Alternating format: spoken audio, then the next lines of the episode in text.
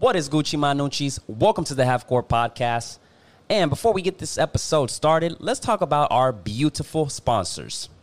Today's episode is brought to you by Supreme Barbering. Shout out to Supreme Barbering. This is the second episode they sponsor. And when I tell you, man, you got to go and check them out, it's because you got to. You know what I'm saying? They're located in Midtown. You can count on six licensed barbers ready to boost up your confidence. And man, when I tell you they're going to get you right, they are going to get you right. Remember, Supreme Barbering in Midtown. Tell them the Half Court Podcast sent you, and you will not regret it. Boom. One more thing before we get this episode rolling. The Half Court Podcast just became an affiliate with Amazon, which means that if you click on the Amazon links in the description down below and you purchase something, that gives us a small commission, which helps and support us to keep bringing the content that you guys love. Now, if also you're looking to start your own podcast, we list equipment that we use to make this podcast happen.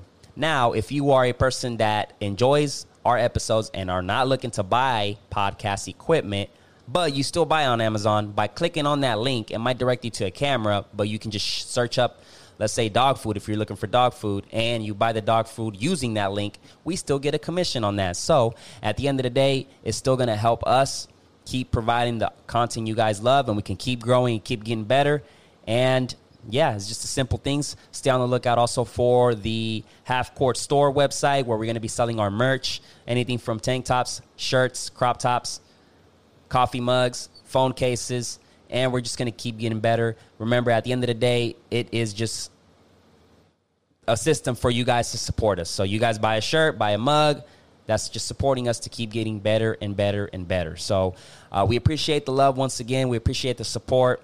And without further ado, let's just jump into this episode because I've been talking too much. It, it is reborn, man. I'm just gonna say it. It's just reborn, man. This what is Gucci Manucci's? Welcome to the Half Court Podcast. Give everybody that's been listening or watching our podcast, big shout out to you guys. Me everywhere we reppin' half court, half court. You know. All right, ladies and gentlemen, we are live. What is Gucci Manucci's? Welcome to the Half Court Podcast. You already know Darwin in the building. We got AV behind the cameras, and today we got DJ Red Handed. Welcome to the podcast, brother. What's going on, sir? Hey, man. Blessed to be alive, blessed to be here, you know, in these tough times. So, yeah, Wow. man, uh, kind of introduce yourself, which we already did, but just tell the people what you do, what you did, and just, just go from there, man.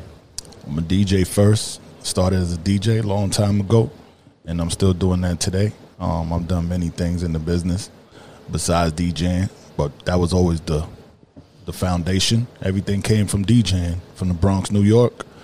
Born and raised. Uh, been in OKC now 14 years. Building out here in Oklahoma, making connections, loving life. Yes. Okay, so from the Bronx, Yes, sir. not Brooklyn.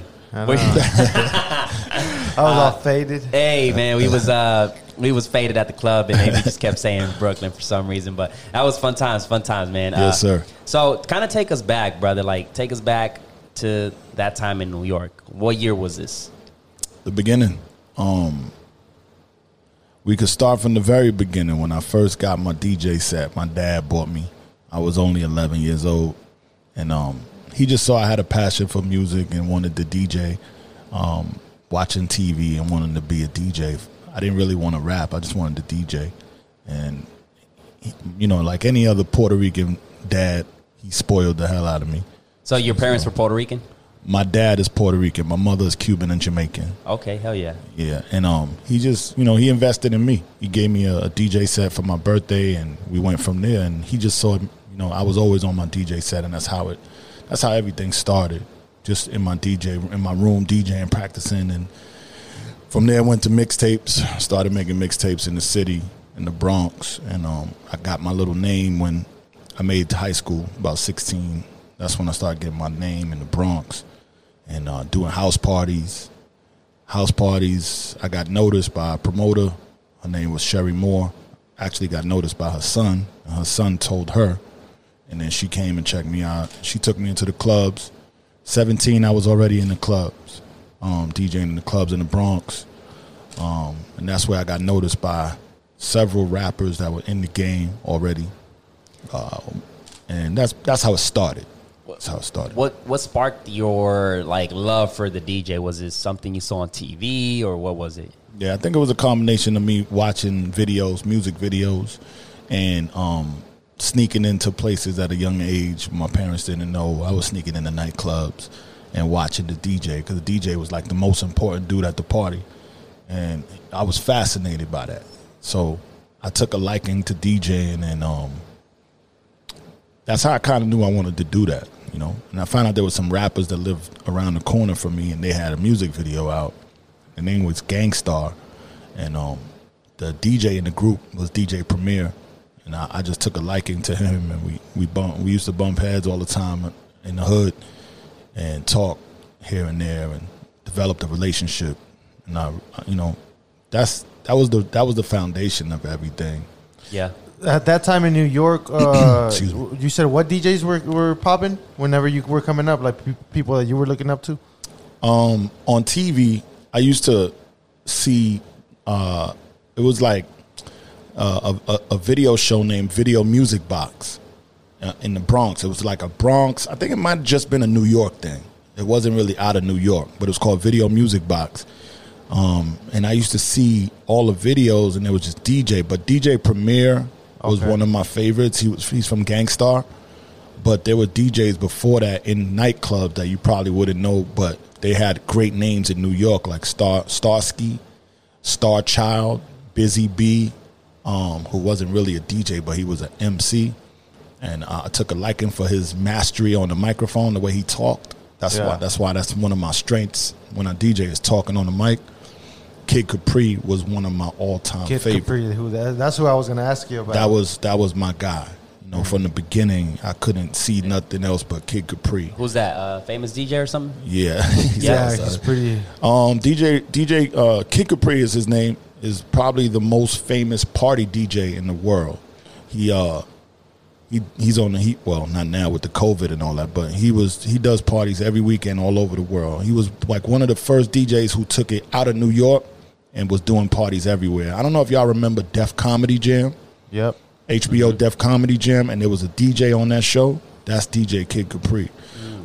I hate to say DJ Kid Capri because his name is just Kid Capri. It's not DJ Kid Capri, but And, he- and you had like a uh, my bad a good working relationship with him, like actually. it was weird because I didn't have any relationship with Kid Capri. I just bought all his mixtapes. I bought all his mixtapes, and I always respected him because he was the man in New York. Like everybody bought Kid Capri's mixtapes. Everybody. You know, and they were in all the stores, which was weird. I didn't know how his tapes were in stores. You know what I mean? It wasn't like he was just selling it out of his hand, which he did in the beginning. But when he got a big name in New York, his store and his tape was in every store. So that's how his name got big. And I was following him everywhere, you know, everywhere he DJ. He DJ at this place called The Castle. And I used to sneak in when I was super young. I shouldn't have even been in there. But it was a back door that was always open. I used to go in there and watch him for a little bit. But Kid Capri, he's the one who, who lit that fire, you know, to make mixtapes because his mixtapes were dope. They sound like parties. All his mixtapes now the like mixtapes were they just like it was just him recording himself mixing or Yeah. like tracks like DJ Khaled does it or how? or Nah, what? nah. His mixtapes were real mixtapes. Like it was like it, it- so him spitting or what? No, no, no. Him, him, him DJing. Um, so like, let's say you come to my party and I'm recording myself live, and then I'll sell it. That's what he was doing at first. He he record himself So live he was double dipping. Record himself live. and then sell a mixtape. It then was sell an it. actual cassette. He would Yeah. tape himself all night. Let's say he DJ four hours. He taped that whole set, and, then sell it. somebody wanted to buy that. Yo, let me get that mixtape. You let me get that tape you made, and then mm. he'll sell it for fifty dollars, hundred dollars, whatever it was at that time. And then sometimes he'll keep it, make copies, and sell them all over New York. Uh. You know what I mean? And then stores started buying one from him for like five hundred dollars, and then they'll make their own money by making duplications of the tape. And that's how mixtape game got started in New York. It was like Kid Capri was one of the the first. The pioneers. Yeah, one of the first. I won't say the first, but one of the first. Many names I could tell you that started that game that you would never heard of in your life, you know. But them kids was responsible for m- real mixtapes, mix tapes. That's what it was. It wasn't rap tapes. It was mix tapes. Mix it was tapes. recordings of them mixing. Yeah. So then, like, I guess later on, it evolved into like what DJ Drama uh, started doing, right? Like he Right. basically got with the artist, and then Made a mixtape. Made a called it a mixtape with artists. mixtape. wasn't really a mixtape, but it was basically like an album. You know what I mean? But they called it a mixtape, which was like he'll meet Young Jeezy and yo, let's make a bunch of new songs and put it out. Yeah. And that's what they did. And that's where the uh, next era of mixtapes went. you know? But yeah, when you go back to Kid Capri and, and all the other DJs from that era, and then came DJ Clue, uh, and, and that era came up. Kay Slay and Khaled was in Miami doing his thing on uh, on radio, and his name blew up. And he wanted to make a song with a rapper on it, and it just he blew up. He fucking did it, huh? Crazy. So Killed it. would you say yeah, DJ Khaled is like the the I guess the king of the kings as far as like mainstream? Yeah, I think Khaled took took took it to another level as a DJ.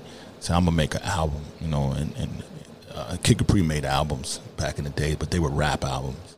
They weren't. He didn't think on the level of the way Khaled did. Like I'm gonna put A-list rappers over these beats.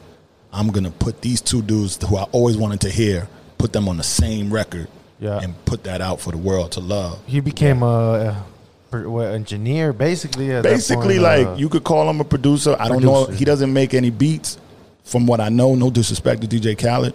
I don't really know if he makes beats, but he picks all his stuff for his album. So if I like, if you give me twenty beats today, and I took one off of there, that was my choice. I Yeah. knew exactly which one to choose, Yeah. and then I said, but I want to put Darwin, and I want to put. Bojito on it or whatever. That's the combination I had in my mind Mm. Yeah. to put it out. And now let's see how that works here in Oklahoma, and we just take it to that level. And it's wild because a lot of people say that uh, DJ Khaled was like uh, the annoying guy that would call Well- artists and be like, "Hey, bro, I need you on this song. Like, I need you, bro." You know, so he would go and go until, Yeah, until like, he didn't care if he was annoying. Fuck it. Yeah, like, I feel like it, like, I hear it. I'm gonna make it happen. Yeah, you For gotta real. be uh, to a certain degree. You gotta be that person if you really see the vision and you're trying to make it happen. Is like you gotta be that person. But it almost feels like DJ Khaled kind of wants to be a rapper because he is. Besides being annoying, like begging people for shit, but also like in his I songs, think, it's I think deep down everybody wa- uh, wants to be a rapper, wanted to be a rapper. man, some it's point. like another one. We the best, and then he keeps going like, "You an angel, like bro, like just hop on a track, bro, like why not, you know? God damn, I think he has in a couple little verses here and there. He'll do his little uh, couple bars and shit. I think Khaled was he was he was a genius for what he what he what he wanted to do and to bring it across to the people. You know, so we can't take that away from him. He took he took it to the next level. You know, Yeah, um, he's definitely yeah. The, when you think about like DJ and like, you know, I don't know if he's a producer, but like you think about DJ Khaled, you know, Yeah. he's he's he's, he's up there, you know. definitely. So as a 100%. as a DJ, how do you guys make your money? Like uh, other than I mean, of course, you know you mentioned the mixtapes and all that stuff, but yeah, like somebody that wants to get. Well, it into started like that. Like we made all our money off of mixtapes and parties. So if you if you hired me for a party, you know, he's oh here yo, you know, I'll pay you this much. I was all right, cool. You know, and and and then the mixtapes was like once a month. We put out a new mixtape. So it's like all the brand new songs that you couldn't get. Not like now, you can get any song. You go to you didn't have that option back in the day. So you had to get it from me. My mixtape had the brand new Drake on it. You know, let's just say at that time, whoever the biggest rapper was, I had the brand new song by that artist. You couldn't get it. Like, how the hell he got it on his tape? I want it. So you had to go get my tape. You couldn't get his song from nowhere. There were no internet, Why you know, internet options to get the song. So you that's had where to wait the- till my tape dropped every month. Is that where the breaking uh, record thing ca- uh, came from? Yeah, because DJs actually broke records. You know, they broke the record. The first time breaking the record is when the DJ, if if if someone says, "Oh, he broke that record," that means he played it first, or he was of the of the among the first people to play the song first. So he that's considered breaking the record when you play it first.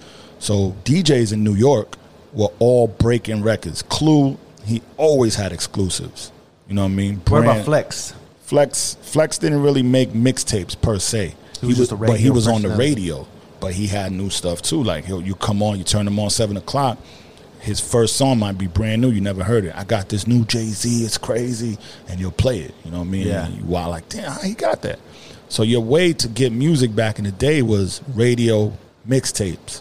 You know, it wasn't no internet back then to get your music. You had to get it from the hottest DJ at the time, whether it was Clue, Kid Capri, Red Handed, you know, or others uh, from the Bronx or, or, or Brooklyn, whatever they was from, uh, Queens, like Clue. So uh, at that Clue. point, basically, the DJ had to connect with the labels or the artist, and that's how it got it, broken. it- it was the labels connecting with the DJ. Okay. You know what I mean? The, the label wanted you to play It makes the, sense. the new something so that it could start the buzz on that artist. Uh-huh. Like Clue, yo, I got this new, yo, come get it, come pick it up. And, but Clue always, he wanted it. Yeah. Or Kid Capri wanted that brand new song or SNL yeah, see, DJ. that makes the game exciting because that. Yeah, imagine. Um, just imagine this for a second. Y'all young kids, right? Younger dudes. Sorry, no, no kids, but you younger dudes. Imagine if somebody cut off your internet, right? For five years. Now, for the next five years, how you getting your music? You tell me. How you getting your music? That's I'm, I'm That's- toasted. Okay, so that so let's I'm now. hitting up DJ Red Handed. So For real. exactly, exactly. So you got then they'll go back to the old school. Like, all right, you're gonna be like, hey, these songs. how you boom, gonna boom. figure it out? You Put gotta- it's this party. almost because I remember Now you got to go to the to the barber shop because that's where the dude comes in with the new mixtapes. Yo, I got that new Yep. red handed. I got that new uh Pojito. You know what I mean? He just made this. It got the brand new from Drake. Oh, Drake got a new song. You don't even know because you don't have no outlets for your See, music. I hate that that's gone, bro, because that takes the culture kind of away from it. Hell yeah. You don't see that shit anymore at the barbershop. Right. Uh, nope. shit changes, bro. Yeah, it changes. Yeah, but you got to evolve. You gotta evolve, you know, You like gotta that's evolve. the thing. Like, and that's what I think people do not succeed is because they don't evolve with With the time. And you can take the perfect example from Drake. Drake has evolved and like turned like he'll find something, man. He'll find either uh, when Lil Baby started popping, he went and hopped on his track. When uh, J- Block Boy JB, he went and hopped on him. When Ninja was popping, that had nothing to do with hip hop. It was gaming. He hopped on that shit. well, When- yeah, I mean, like Kanye does that a lot with like uh, younger artists, like with Chief Keef and shit. When he- Yeah. you know that you it's have adapting. to, you have it's adapting. to No matter, I, I, I mess with feel the like no younger matter crowd, what it is, Yeah. Now you're gonna be that bitter Yeah. fucking. I, I feel like it, it, it on- and everything. Like if it's if you're barbering, if you're doing DJ, whatever it is, you have to keep up with the trends and what's the. Exactly. Like, Because if you don't like, me and Kid Capri talk every so often, right? Once a week, twi- twice a month, whatever it is. And he asks me questions about what's popping now. You know what I'm saying? Kid Capri is one of the few DJs that keep up with the times, as well as myself. Like, but I'm a I'm a different I'm a different animal because I'm 24 hours DJs. You know, like I, I go home now and I'll look again to see what came out. Then I'll nine o'clock I'm back on looking again. At 12 o'clock I'm doing it again before I go to bed. So I'm always up with what came out. But like Kid Capri, who's too busy to be on his computer all day, he relies on other younger DJs to come to him. Yo, what's out? Or or he'll do his own research. He'll get to a city. He'll call the hot DJ and be like, "Yo, what's the local hot hot ish?" You know what I mean? And get his music that way and keep keeping up with the times. A lot of DJs don't spend that much time keeping up, you know, with, the- yeah. with the Joneses, as they say. You know, yeah, you gotta you gotta stay. If I don't stay current, I don't work this long. This man been partying with me. We was just talking almost nine years. You know what I'm saying? How am I still rocking in this city? Yeah. I've been here 14 of those years, and nine years later, which I've been rocking out here like for 10 now. No, sorry, 12. 12 years I've been rocking in Oklahoma City. I I can't still get excited when I see him like red handed, what up, bro? I can't do that unless I keep up with the Joneses. You know what I mean? But whatever these kids like, I gotta rock with them. exactly. Even I though got- if you don't like the artists and shit, Nah, you that may don't not matter. like their Yeah, music. that doesn't gotta- matter. That doesn't matter because at the end not of the day, you're about trying me. to please the crowd. You It's know? not about me. I'm a rock with what the people rock with. yeah. So now that the uh, it, with the internet, would you say that that is dead? The whole breaking record things. I mean, the internet breaks records now, right? And then the people decide if it's hot. Y'all go to YouTube, it got a million views. That's the hottest record right now, right? Bam. Uh, yeah, yeah, or Tootsie Roll or Tootsie, what is it? Tootsie, Tootsie, Tootsie Slide? Tootsie Slide. Now you got that. It comes out, it gets over a million views. It's the hottest So you're record. like, I'm playing that motherfucker. you know what I mean? Um, So would you say that makes y'all's job kind of easier? Yeah, I guess uh, technically, right? You just got to follow the trends now. That's it. It's not. I don't gotta break it. I don't gotta be the first to play it, even though I do that still. But people don't care about that record. Yeah. they only care about it when it's popular. So I could play a brand new song tonight when I go to work, nobody's gonna know it. Nobody's really gonna care. But I'll play the most popular song. So that's what I was gonna ask you. So like, I think it's back in the day you used to play like a new artist and know like if it's fire they'll bang to it, right? Yeah, bang to now it. it's like popularity. Like they have to know the song because Yeah. if like even me, Yeah. like I said, like I've I've adjusted to it. Like I want the popular shit. I want the shit that's banging. I want to have a fucking good time and like, all right, you know, put put this shit on. Like, Yeah. you know what I'm saying? When you go to a party, right? That's what you want to hear. Yeah. You want to hear the, the stuff that's popping right, Right. now. I don't want to hear nothing I don't know. Exactly. That's how kid. That's the attitude. It- that's how it That's is. the attitude. Because you go in there, man, and you put something that's popping. Every single one of the per- it's like a concert. Like everybody's singing that shit. Yeah. Everybody's like, you know, like oh shit. And it's all of a sudden you the damn man. Like, Oh you know yeah. what I'm saying? well, Like, DJ's got a tough job. Yeah, like people exactly. don't understand. Like if you go to a concert, you know who told me this Kid Capri? He said, if you go to a concert, you go see your favorite, whoever you- it is. I'm gonna go see Drake tonight. Sorry, we we dick riding Drake's name tonight, but if we're gonna see Drake tonight, right? Drake's gonna rock for what? An hour and a half, two Yeah. hours tops. Yeah. How long a DJ rock? Four hours, sometimes five. And he got to keep you in tune the whole night and he don't get nowhere near the pay of anybody popular like that, you know. But a lot of owners will will, will fight you for four hundred dollars, for three hundred dollars. You don't even say five hundred dollars, you know. And that's why, you when it comes to New Year's Eve, my price goes up, you know, because I got respect for myself and I know my worth. So I'm not going to take the same thing you give me throughout the whole year for New Year's Eve.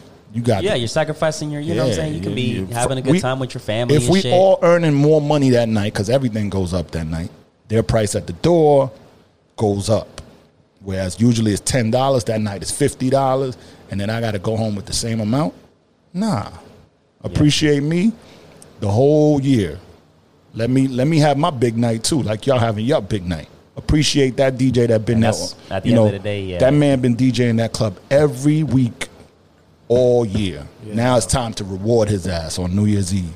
Reward him and give him a thousand, twelve hundred, fifteen hundred, and let him eat.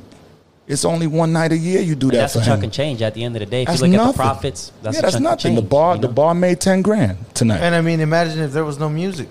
that Exactly. shit would be it's the dead. appreciation factor. Just you, you showing your appreciation. It's nothing else. You just saying, "Yo, dude, thank you. This is for the year. This ain't just for tonight. This is for all your hard work all year long. Now you're gonna get this chunk today.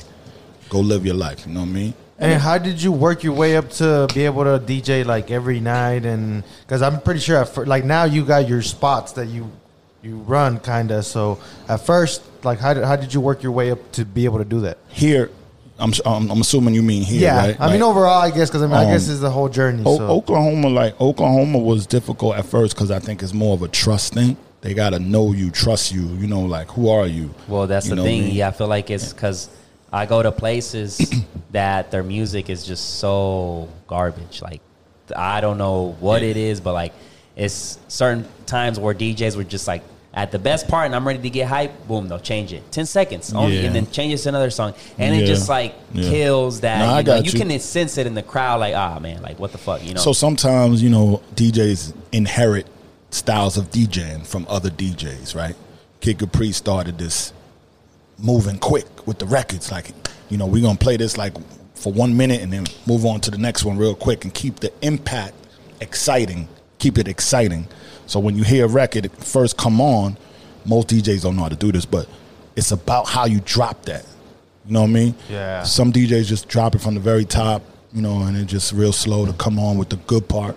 I like to drop records right on that good part. yeah, That's what makes you. That's what when you hear in the club, you hear that. Oh, you know what I mean? Where all the people like, Yeah. oh, that's that shit. like uh, yeah, Bro, I Because it remember was- in Greenhouse, I'll never forget. He, he would just shut it off, like shut the music off. Yeah, And there was- be like, because there's- turn the fuck up. It's points of excitement Yeah, that you want to just capture at that, that moment. one. You know you're getting ready to drop the hottest record in the city at that point, and it's like, boom. I'm not gonna drop it from the music. I'm gonna drop it right from walk up in the club, uh, whatever. You know what I mean? That's the part you want to.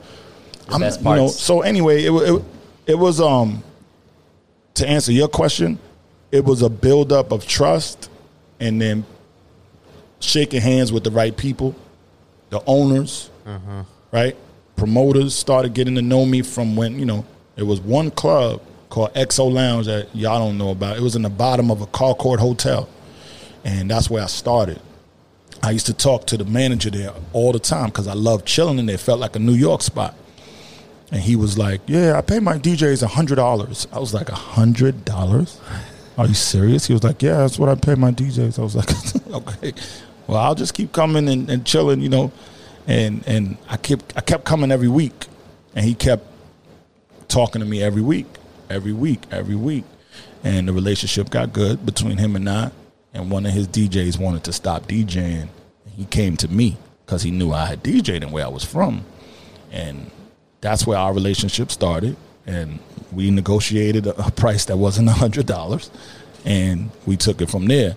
From there, other owners saw me DJing there. Other DJs saw me DJing there. My name got established.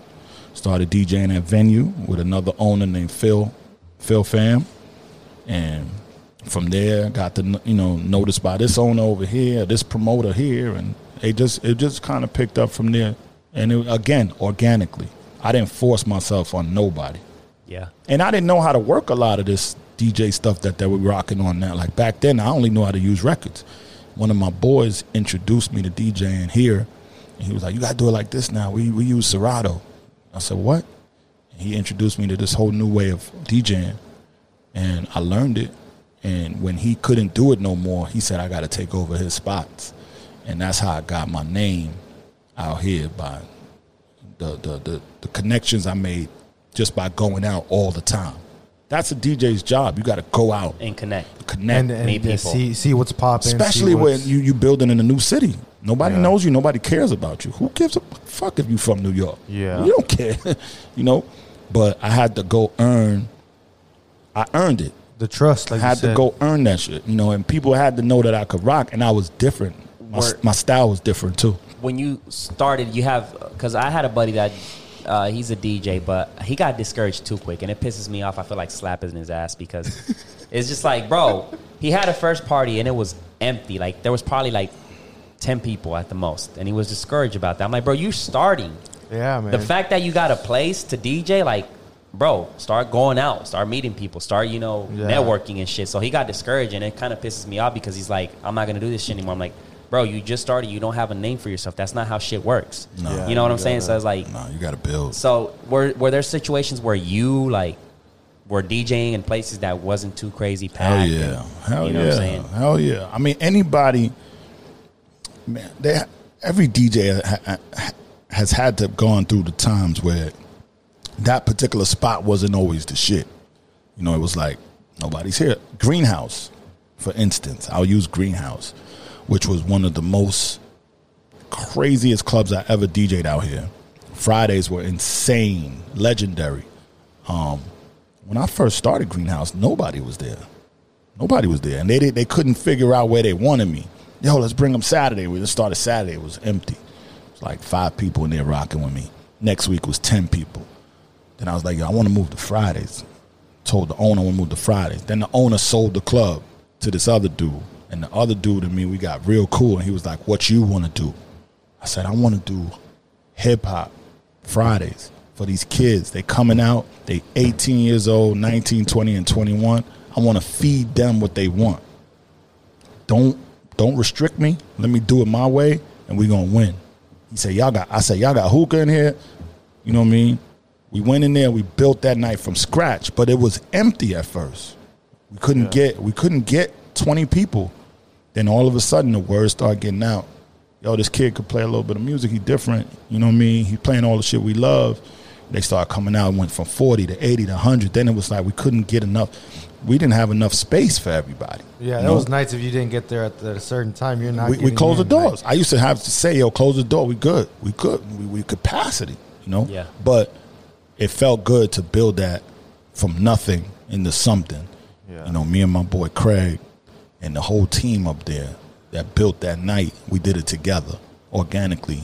People spreading the word. No promo, no radio. Just yo, look online. Or, You know, yeah, you got no You know, that was it. And we built. I love build, building from scratch. I'm doing it right now with a Latin spot, and I love it. I'll, I'll build from scratch any night. I have I have enough optimistic I'm I'm very optimistic when it comes to building from scratch. Yeah, you're confident I'm very work. confident that I could build a small crowd with help. I can't do it alone, Mm-hmm. but with help, hell yeah. If he going, he he's telling five twenty people, you telling five to twenty, and then you know maybe we can get five out of all of y'all. We get five people. That's cool. Yeah, and that's Then already a party, man. It's you know, fucking. so we build from scratch, man. I, I don't mind it. Some DJs say no after once it's dead for four weeks, they give up.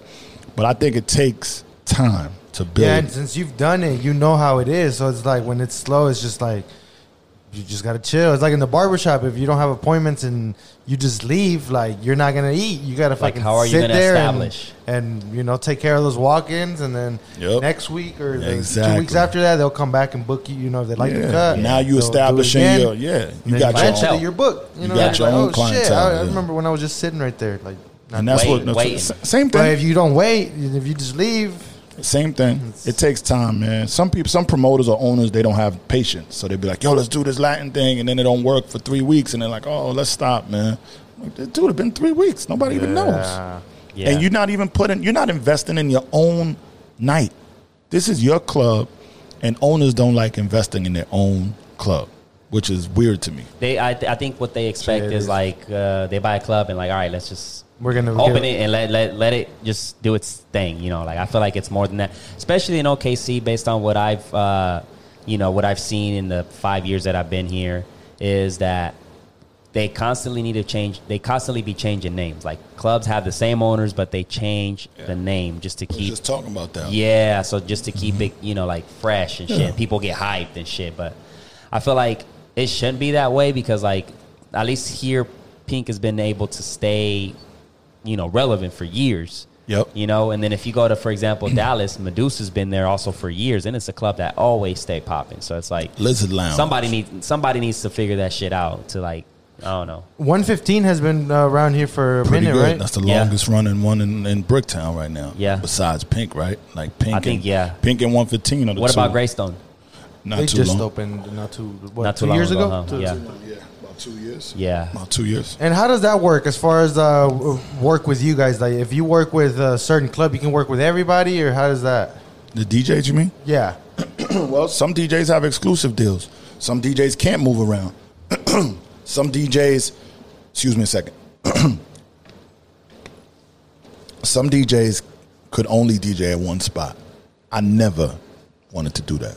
Yeah, because you kind of like restrict yourself. I'm not exclusive to nobody. I'm not exclusive to nobody. And they be if I am, it's gonna be a hefty price they're gonna be paying to keep me just at their spot. Like we was talking about WinStar, you know, that was different. I did that for WinStar because they paid to have me there Friday and Saturday and nowhere else, you know. But even then, I could still DJ anywhere else on the other days. But Friday and Saturday, I was exclusively theirs, you know. So it's tough. Like I never tried to commit to one spot on Friday and Saturday unless that money was perfectly right. You know, I was when you you you know if you could make great money off of DJing Friday Saturday at one spot, I definitely say go get it. It's easy. Go get it. I I particularly like to spread around. I like to be at this spot. I like to do this. You know, like I like to play too many genres of music, so I can't stay just at Kongs. You know, I love Kongs. I think Kongs is incredible because it's different people every night. It's never the same people. that's what I love about going there. Right. So you can play music, and thank God I don't have any restrictions. I'll play a little pop, a little rock, a little Latin, a little hip hop. You know, everything. We reggae, reggaeton, todo. You know, I mean, we do all of that. But there's some places that won't let their DJs do that. They they keep them under wraps. They keep them tied up. But then another night, I'll go Saturday and I'll play house music that you hear in Miami. Same type of house, you know. And then Saturday night, I'll go to the other spot and I'll play Latin music all night long. So being able to do that keeps my mind fresh and keeps me wanting to continue to DJ. Because if I'm just doing, if I'm in one spot Doing every night playing the same song, music, oh not God. only do the bartenders get tired of you, that's what happens first. The bartenders get tired of that DJ because they know his routine. Because DJs, we can't, we could only play but so much music in one night. It's mostly the same hot music, and that hot music stays hot for what three to six months. So we got to play the same music three to six months. It's the same shit, basically the same little drunk motherfuckers. basically you know what i mean and then uh, new music comes out every week but i'm just saying You don't got to play that shit until four four weeks later most of the time. So you you stuck playing this shit for a while, and the bartenders get tired of you, and the people that come like, oh, he does that same routine every week. So you got to It's- stay. You got to stay fresh. You got to stay on top of your Switch shit. your shit up. If I go out to a spot, which will remain nameless, if I go out to a spot and I'm only there once every two, three months, and you still doing that same routine that I heard you last two, three months ago, something ain't right.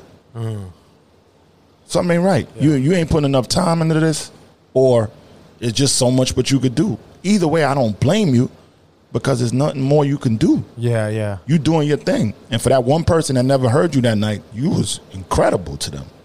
But shit, I've been doing this for for this long at Kongs. Y'all, you know what I mean? I got to make it fresh every night.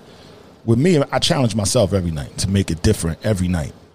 Let's do this this time. Let me bug out and play this. They're gonna damn what the red play. You know we, we're gonna do it different every night. But that's the reason why I book different parties every every time. Like Kongs, then you got this place that wants me to play house, and then even if I DJ daytime at Kongs, I'll play different. I won't play no hip hop sometimes. I'll play all EDM. I might play a lot more Latin. It's just different every night. I try to keep it fresh. You know what I mean? Can you talk a little bit too about the whole uh, freedom thing that you uh, were talking about earlier? How you just like your job because it Oh yeah, I mean, you freedom. I think I think that has to do with a lot of DJs who who DJ for a living is because you get to set your own hours and you don't you don't you're not on nobody else's time Because right now you're a full like full time full time. So when you go to the club, you know you got to be there at nine because the music starts at ten. You know, you out of there by two, two thirty, three o'clock the latest, depending on how how you move. You know, and how much you got to pack up. You in and out. Four hours. What you DJ? If you do two gigs a week, what you DJ? What you work? Eight hours, eight hours a week.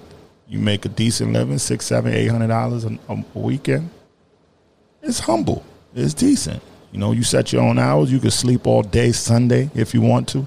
Or you could sleep four days straight if you want.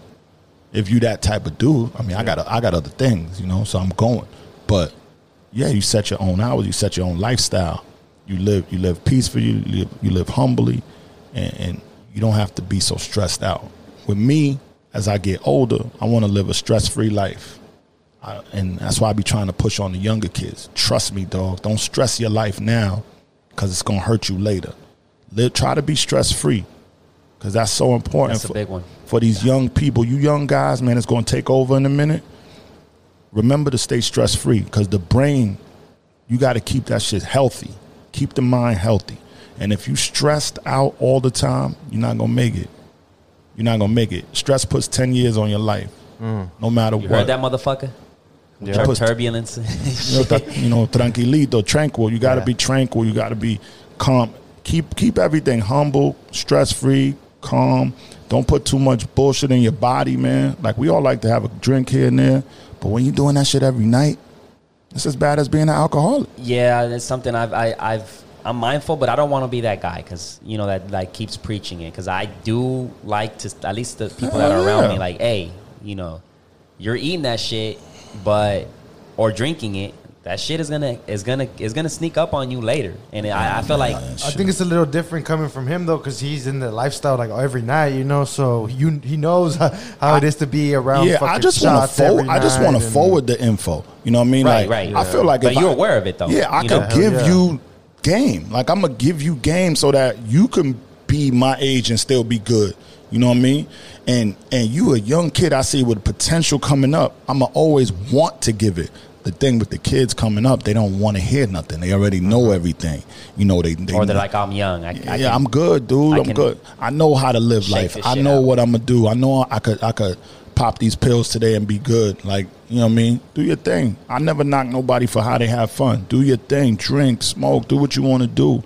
But don't expect to have the the the life expectancy of anybody else your same age when you doing shit different. You know? You just gotta live smart. I ain't saying be an angel, man. None of us are angels, man. We all do our wild Right, shit, right, you right. know. I'm up 24 hours sometimes, man, because of my insomnia, you know. But I know how to take care of my body the next day if that happens. You ain't gonna see me out about again because I'm gonna take the whole day and recover. It's like, yeah, take care of my body. You know, but a lot of these kids, man, they just come up, and they wild out, they don't want to hear it, and they just overdoing it, and they only thinking about today, which is alright, I guess, man, because who knows, tomorrow's not promised.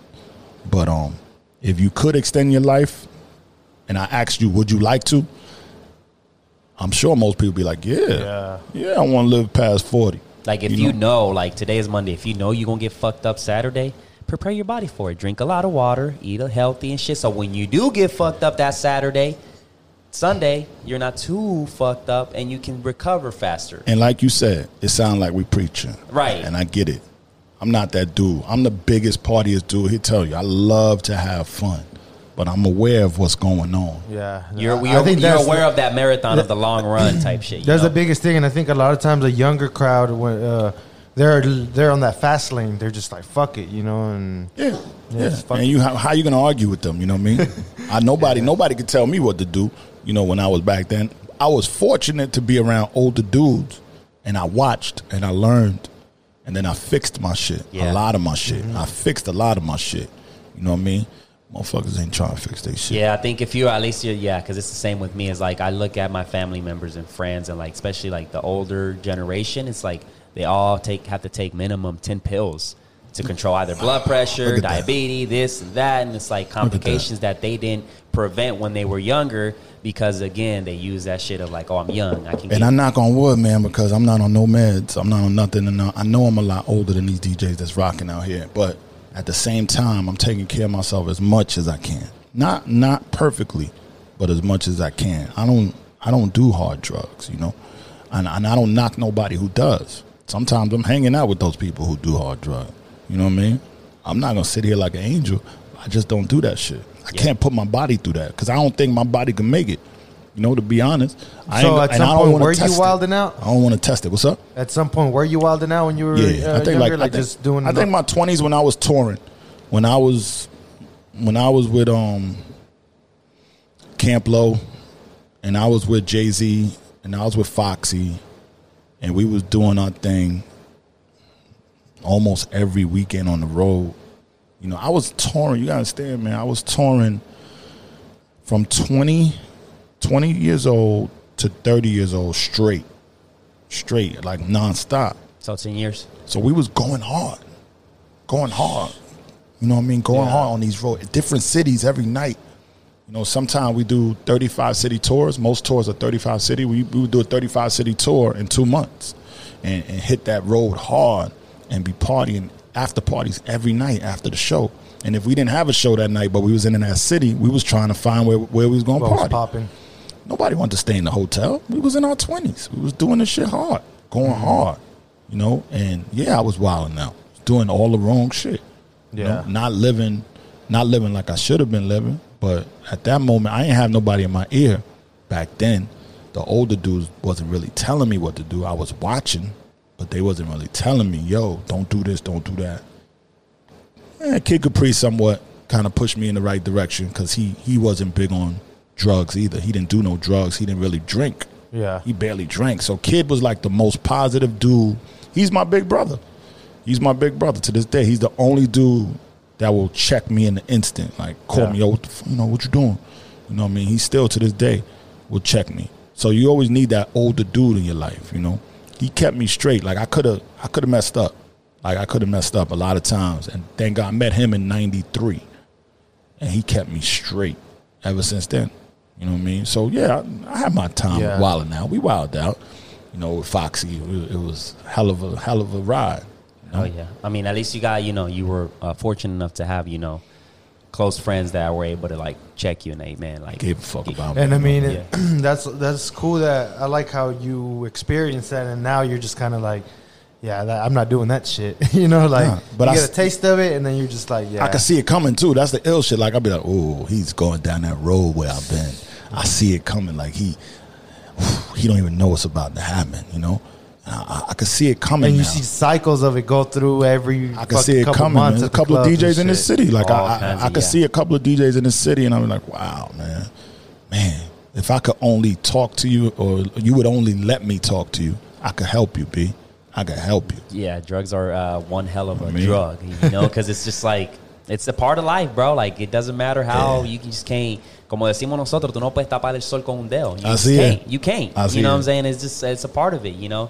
And I try to at least to people that are in my circle that do whatever fucking kind of drugs, is like, hey, minimize that shit a little bit. You know, minimize it as much as you can. Do your Take- thing. Have you fun. know, yeah, you know, like, and and, and and it's like, but look at the long long run. Like, shit Yeah. can shit can just and you know, like you never know. You know what I'm saying? Like, And when you on that road, man, one thing is when you on that road, like DJs here, they just DJ here. That's it. They don't do. They're not trying to do anything bigger. Most most DJs, not every DJ, but most DJs in this city of Oklahoma, they don't. This is it. Oh, I'm DJing three nights a week, four nights a week. I'm good. I'm good. I got my little crib. I'm good. comfortable. That's it. There's Yeah. no, you know, no, no. They don't want to do anything else. You know what I mean? I've done it on every level. Every level, smallest to the biggest. You know, when you on that stage and it's, it's fifty thousand people, and you feel the wind from the people screaming. You know what I mean? That level is unmatchable. You know, so I see, I see, I see kids doing it today, and they they comfortable we could take this DJ shit to another level. You know, with with your popularity, even in your little city, you can make it bigger. You know what I mean? We could do this shit on a bigger level.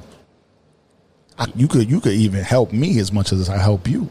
Yeah, I think uh, it's interesting, man. Uh, Oklahoma is an interesting market. You know, it's an interesting city because it's like our challenge is to just be the biggest podcast in the damn city and then expand from there.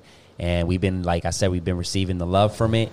But right now, we're trying to take it to the next level where every single person knows about the damn podcast, and real. it's our mission because, like, just like the artist, Yeah. there's there's uh, a plenty of talented artists out here that's trying to make a name for the city, and we're trying to do the same with the podcast. You know what I'm saying? I feel like we can make it happen, and we're going to prove to the people that yeah, Oklahoma City and the people from Oklahoma can make some shit happen, can make some shit go viral, and and just you know what I'm saying like Just give it. You know, it goes back to what you were saying about the club night. Like this is basically the same thing. Like we we had to build it from scratch. Like Yep. from sitting on a little couch to just you know little by little add different shit. Yeah. Eventually it'll get there. Like but you taking the- it serious. That's the thing. Integrity, Yeah. man. You know, like I feel like if you take it serious and you put in the hard work, real I'm talking about really dedicate yourself to put if this is your passion. This is your passion. DJ was my passion. Is my passion. I put in the hard work and it paid off. It probably paid off a little too soon and I didn't know how to deal with it in the beginning. You know what I mean? That's huge right there. Because For real, for real. Like that maybe can fuck people's life up. yeah, maybe it paid off for me too soon. Three years was kind of quick, you know what I mean? I'm already in another city and I, I didn't, you know what I mean? And it blew my mind. Maybe that was a little too quick for me to understand. the dopamine was off the roof. Just I didn't, you know, but y'all putting in the work and if you keep studying your craft, you could take this shit wherever you want to take it. Just put the work in. Because one thing I know is I put the work in and it paid off. You know, to this day, I'm eating off of music. Yeah. off of music. Whether I was, I wrote some songs and doing like what Ten- you love at the end of the 10, day. 20 years Yeah. ago, and it's still it's still giving me checks in the mail today. That was because of my hard work back then. Eat, sleep, breathing, thinking th- this music shit all day long, and we didn't even get into none of that part of my life, you know. But So other than DJ, you you write and you MC basically, right? yeah, it just turned. It it took a weird turn, man, because I didn't never want to rap. I told you. Yeah. in the beginning, all I wanted to do was DJ. But when I got on the road and I started seeing that it's bigger than DJing, that's when I was like, damn, man, maybe, maybe I could, you know. And then I met people and people found out that I could write. And I didn't, I never really was the dude who was like, yo, I, I'm, I'm, I'm this rapper dude. When I get to high school, I started trying, I put it out there a little bit that I could rap and you know I started winning like talent shows and stuff like that, and then it happened. So when I started DJing, and I was DJing for Jay Z at the time, and Jay would take me to his crib in Brooklyn on State Street, State Avenue, or State Street, I think it was State Street, and um, he started listening to me through other stuff I was doing, and then we kind of vibed. And when he found out I could rap, he took me serious. You know what I mean? And that's when it gave me the confidence to like let other people. Because the first day I met Jay, we went at it. Me and him battled, like basically battled.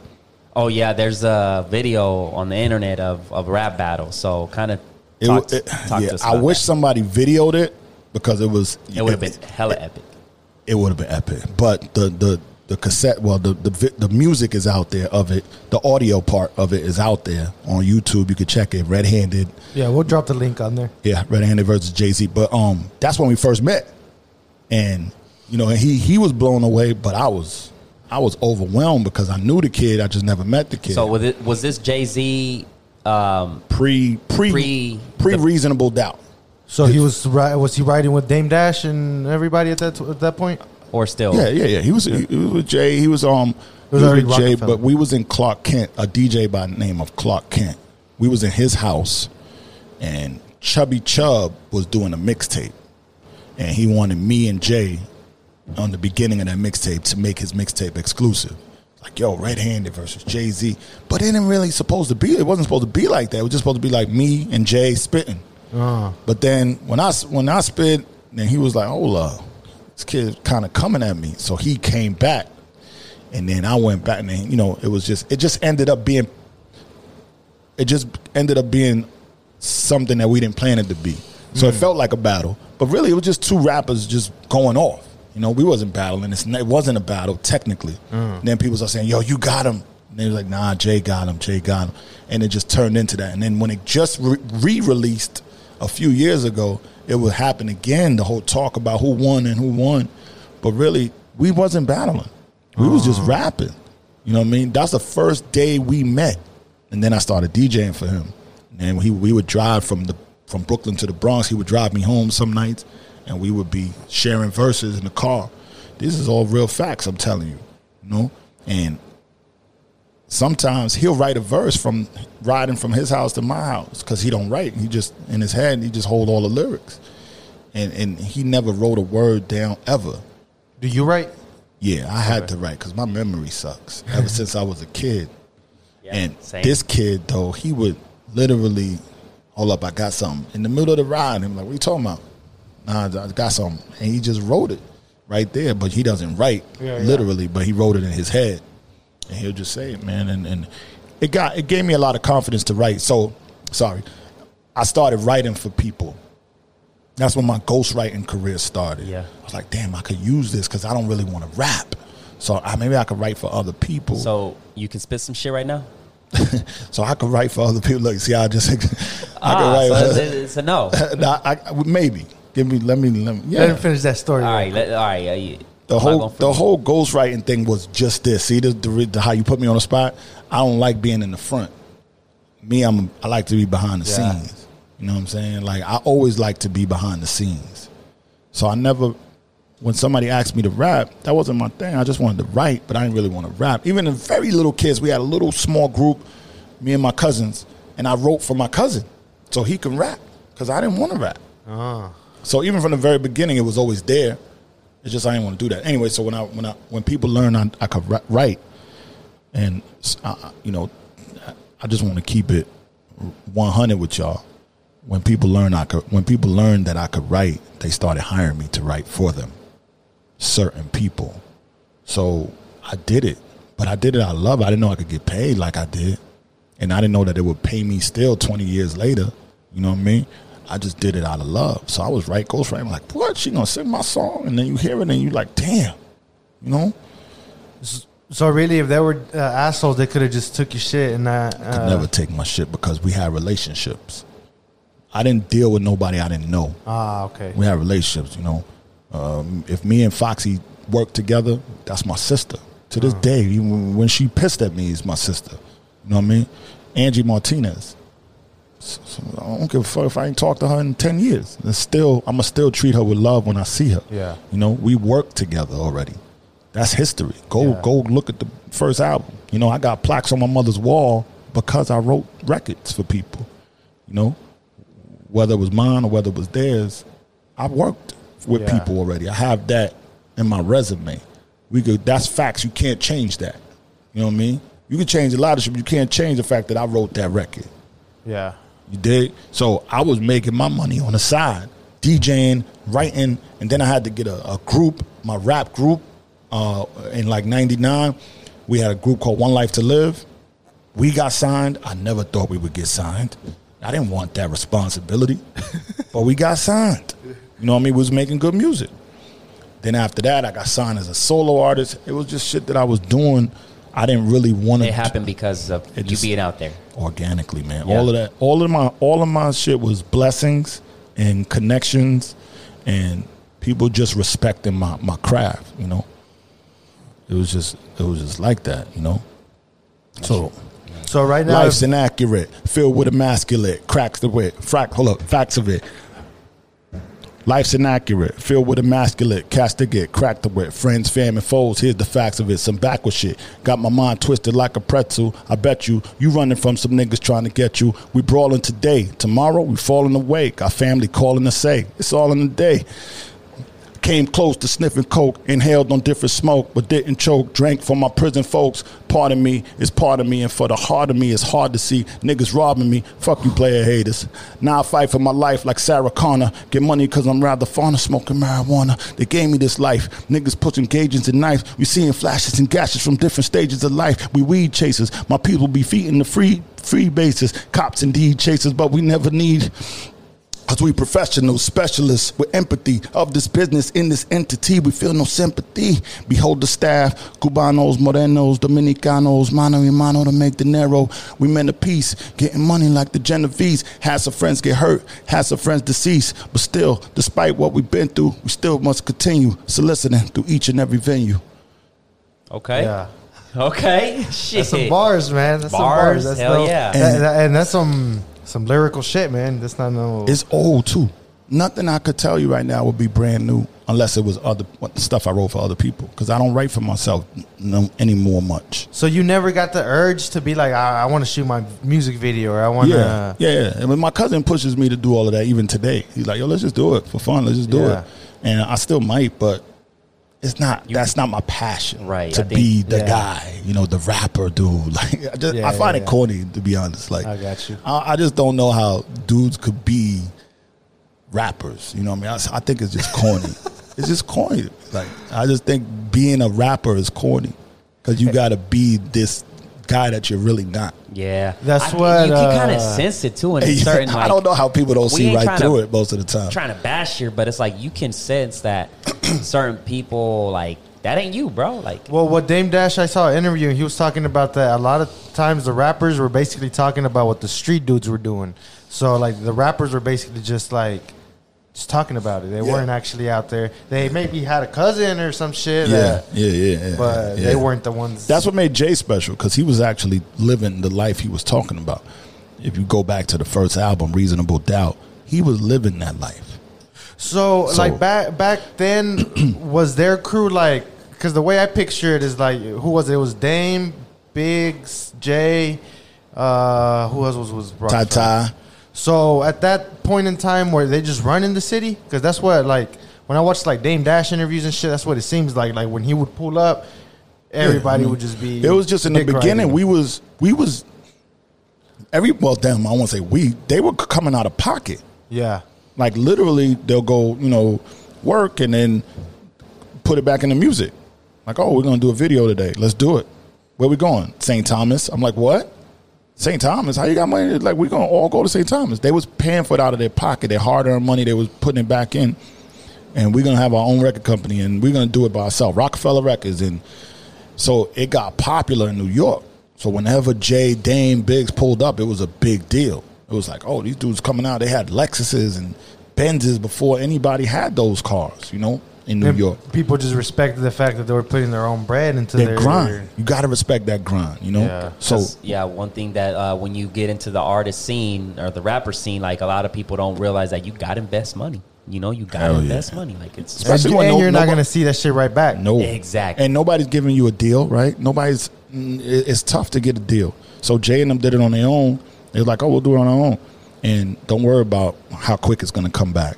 Yeah. but we're gonna get a big deal. You know, somebody's gonna sign our record company. So if Def Jam wants to put out Roc-A-Fella, it's gonna cost them a few million.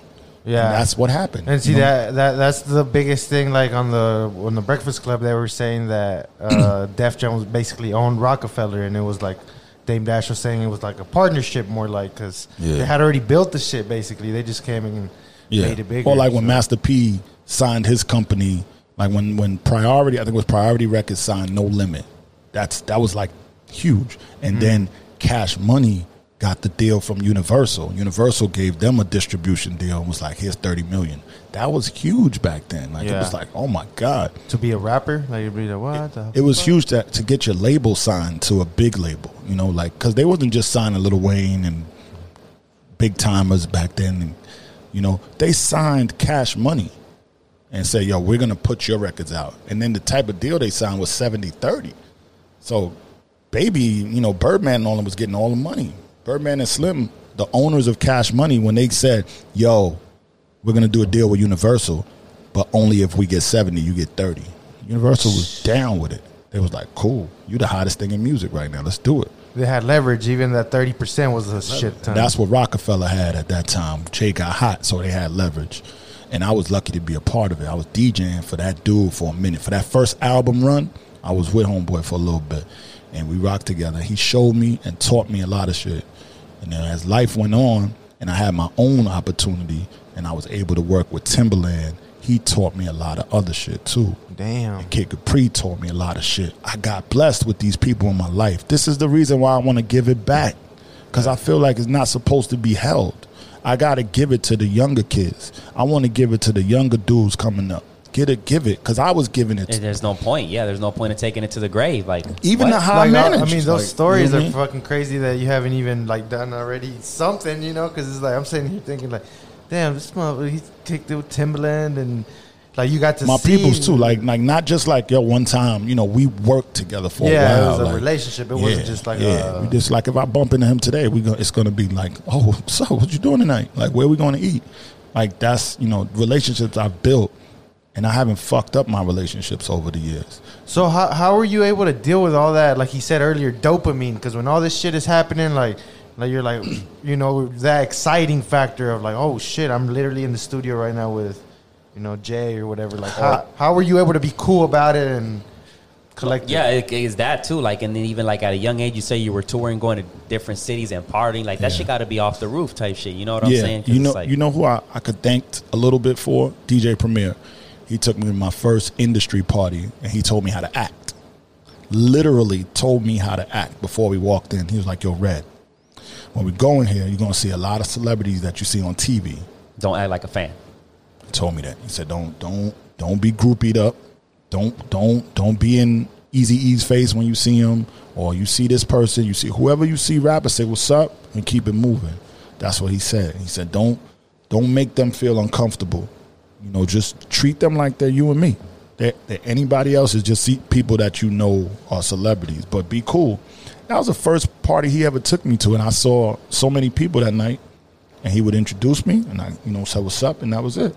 We kept it moving, and everything I went to after that, I kept that same attitude, kept that same energy, you know. And, and when when I met Tim, was one of my like I really wanted to meet Timbaland, and when I met him, it it, it just was an instant connection me and him had, and it was cool because he knew I loved music, and I just you know, we I, literally my everybody would leave because he was producing music for us at the time. We got like two or three songs from him, and um, when I was in the studio with him, I would just admire his work ethic because he would do shit fast. You know, it didn't take him three days to make a beat; took him twenty minutes to make a beat. You know, a full beat, and then he would add on to it as it went on. And then sometimes, you know, we in there. That's how I met Aaliyah. God rest her soul. I met Aaliyah. I met Ginuwine through through Timbaland, and I met Missy through Timbaland. And those relationships I'll cherish for the rest of my life because they were organic. I didn't force myself on nobody. yeah. Tim made me stay in the studio for no reason to listen to what he was doing. He taught me how to create music sonically with a different sound, and and I learned a lot from Tim with mute from when it comes to music. I could give him a lot of props, you know, because he he he definitely taught me a lot about music, and Jay taught me a lot about lyrics and, and flow, how to flow. He always, uh, Jay told me, um, you could be a dope MC who has well, you could be a, a half-ass writer, but if your flow is dope, you're gonna win. It can't be the other way around. So you could be the best lyricist in the world, but if your flow is whack, Yeah. you're not gonna win. So it's more important to have a good flow and be a rapper than have dope lyrics. Yeah. Cause we could say some half-ass shit, but I could say it so dope where you'd be like, Oof, he just There's no uh, what you say is how you say it. how you say it. That's a better way to say what I was trying to say. You know, and and so I learned from all these dudes in the game, man, on my way up. I kept that and I was able to apply it to everything I did. Whether it was writing for this person, writing for that person, producing, because I was also producing in the game for a long time. Produced some music for these people, and then I did business with these people. I opened for Kid Capri, all his parties around the world. He, he gave me that opportunity, and then I toured with Foxy Brown all around the world Japan, Europe, uh, Africa. I went to Africa, man. Like, just things I would never imagine. Like basically, you uh, learn how to maneuver, and then from that point on, so many opportunities just And that's- came that's- off of you moving right. Exactly. I think if you do if you do music, you should do music. You know what I mean? You shouldn't just be a producer. Cuz if you limit yourself, Yeah. you could really you could expand. If y'all doing this right now, this is, you know, why not? This thing could cross over into actual radio. You know what I mean? And you can get a big check for doing Ah. that. You know what I'm saying? Well, we, I don't think we want to do that. No. I'm not saying I'm not saying that that's what you want to do. I'm telling you that it's there for you. yeah. See, There's those options. Your options are your options are gonna grow from this. Mm-hmm. You know, oh shit, let's do. You know, now you got your cameras going. You know, you got you got your audio. Who, who- you know how to set all this up. This is a step in the right direction because all your options are growing. Mm-hmm. You're a young fella. You got your whole life ahead of you. Why stop here? This is just the beginning. Yeah.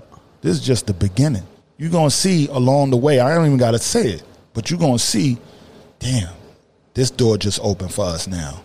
Now we can do this on top of this, or add this to what we're doing now. Even just having guests, bro. To be honest, I mean, like having you is fucking cool because, I mean, you're out there in the in the heart of the city, you know. So to have you in here, just spreading this knowledge is an opportunity, you know. this like, is what I love. a This is what I love to do. On the car ride over here, I told him, I don't feel good unless I'm giving. I don't feel my heart, my mind don't feel good. I can't function unless I'm giving. My whole life, I made music and I made money, but I was able to give to my family, to my friends. And I may not be in the greatest position right now as far as life and where I should have been if I did the right thing at a younger age, I'll be in a better place. But I'm not in a bad place. I'm okay. My family is, for the most part, healthy, safe. You know, struggling in New York with the COVID right now. But Yeah. every- Speaking of the COVID, uh, what did that do to you as far as business, and what what did you do to adjust? it killed it killed the DJ business. You know, to this day, we just now getting back to normal as far as DJs. Not not partying wise, but now you you know you're picking up your gigs again. You're getting the calls. It's it's starting to get back to normal, but it's nowhere near normal. My money, my money is not. I mean, be I don't complete think it's gonna get. the money is not back to normal yet. So, and then I look at my bigger name DJ friends, they're not working at all. At least I'm in this city and I'm back to work. The big name DJs ain't working at all, brother. They they they online doing stuff for for the fans, but they not making no money. You know, they not they not able to go make ten grand a weekend no more. You know, like like they've been making. Yeah. You know, now they home.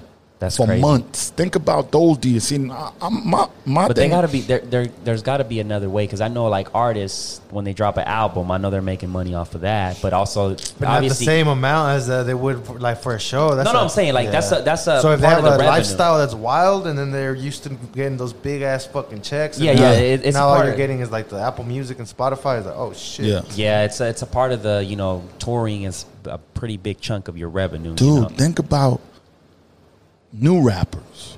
yeah. Like I'm not. Don't talk about the rappers that have been going 10, 10 years. They're Let's cool. leave those out because they all right.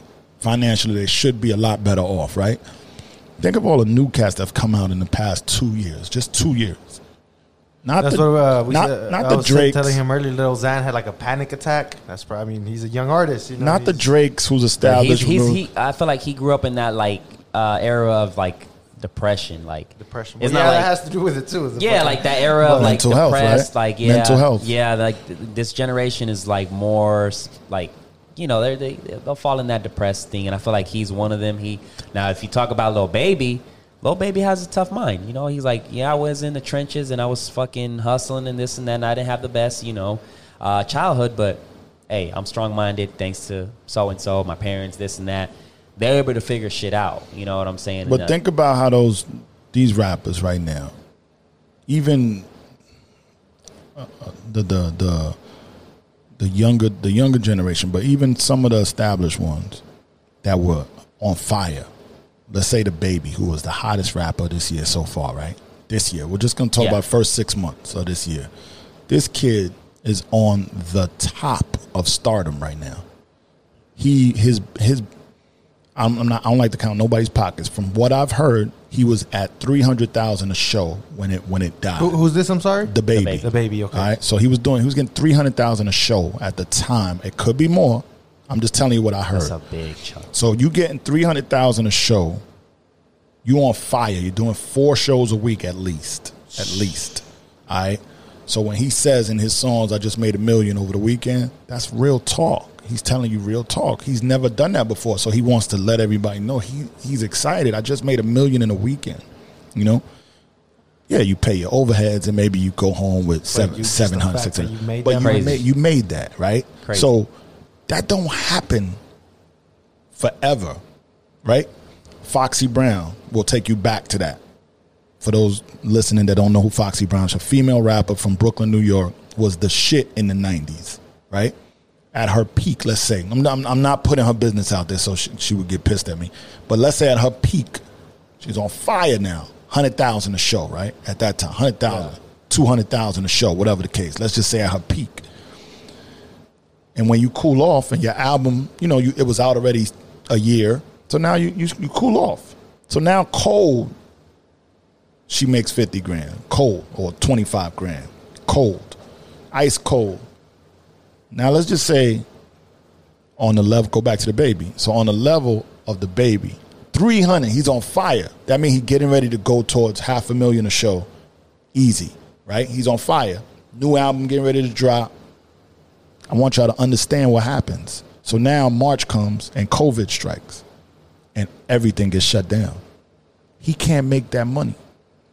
There's no, you can't say, uh, you can't, there's nothing that for sure says he's going to get that chance to be that hot ever again. So it really destroys lives, livelihoods, because he might never be that hot again.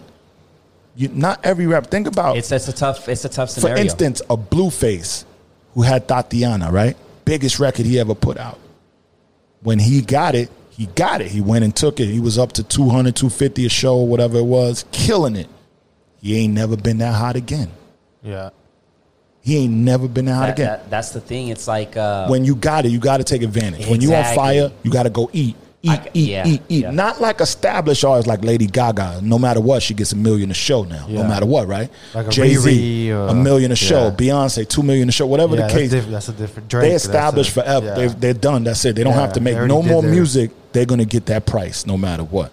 But for the dudes that's just coming up, yeah. Baby, DaBaby ain't always gonna be three hundred. You know, when he start cooling off and he ain't, he don't got no more hits that people love, he gonna always maybe get fifty. Always, forever, forty five.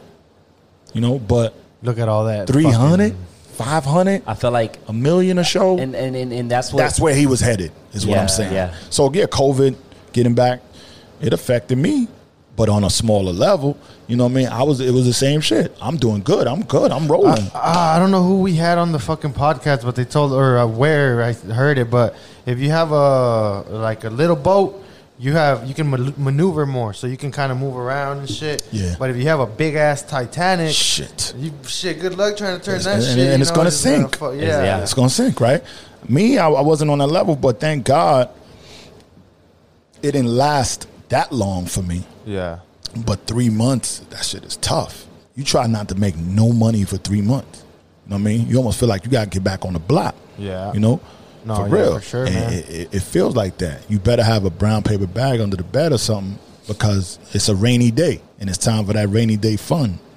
You know, it's serious. So So what did you do throughout that, COVID, time? man, I literally, man, I wrote, I wrote ten songs in the month of April. Um, I, I was Hey, you got the government over here spying on us and shit. that's crazy. See how Siri just went off by herself? Yeah. Um, Nosy ass bitch. That's crazy. Take shit off. Hold up. But um, I was writing because I knew I wanted to submit. I submitted songs. I wanted to submit songs um, to the City Girls, um, and I wanted to submit songs to another rap chick, Brianna Perry, and I wanted to submit to Saweetie, and I wanted to submit to um, Megan.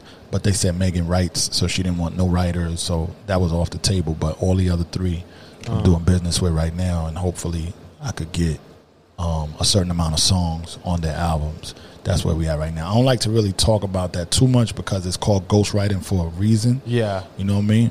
But that's what I did in my time because I couldn't do nothing else. Yeah. You know what I mean? And I So just, you, wrote- I wrote- because wrote- like I seen uh, Eddie Brosco, he was doing the whole uh, live thing. How do you, th- what do you think about that? The the life. Like basically, he would set up his DJ equipment and everything. Oh yeah, yeah. They were doing a lot of live And then he stuff. just- a lot of DJs was doing that. I never did that. I didn't. I didn't. I was more so hurt by the by the COVID. Like it was like it hurt me that we couldn't be someplace in a venue live Doing rocking out. Yeah. the shit you love. So it, you, you it don't you- hit me the, the same if you say, "Yo, Red, let's set up and do it for the people." Eh. Well, I think they were trying Yeah. to do it just to stay like like warm Relevant. and like keep keep your people engaged Yeah. and shit. Yeah, Like I lose think- that momentum, you know. Yeah, I, I, I wasn't feeling it. Like I'm, I, I It could, hit you hard. It hit you like it, it hit uh, me mentally and, and hurt me emotionally. Like I was like, damn man, we got to stop doing this now. You know what I mean? But I didn't have that.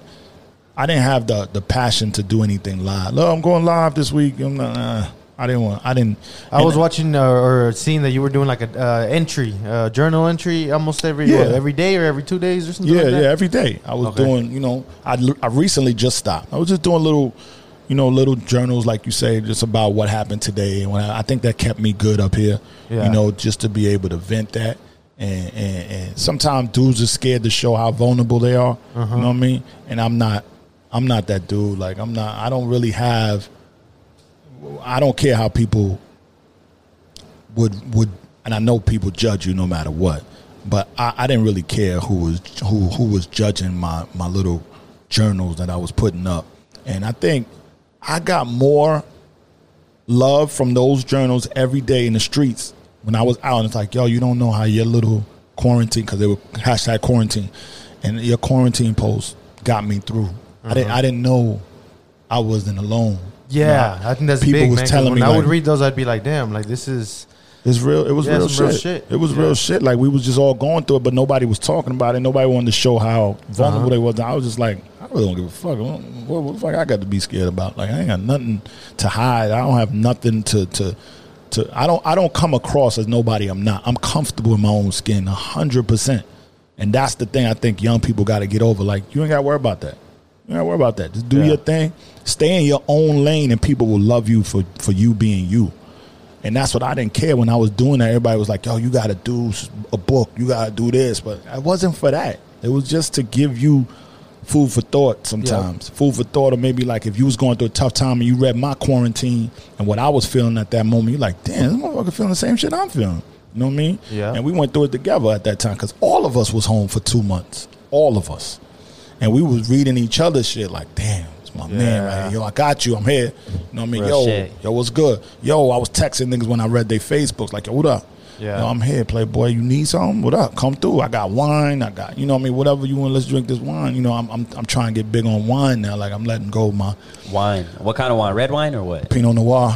Yeah. My shit is the Cabernet.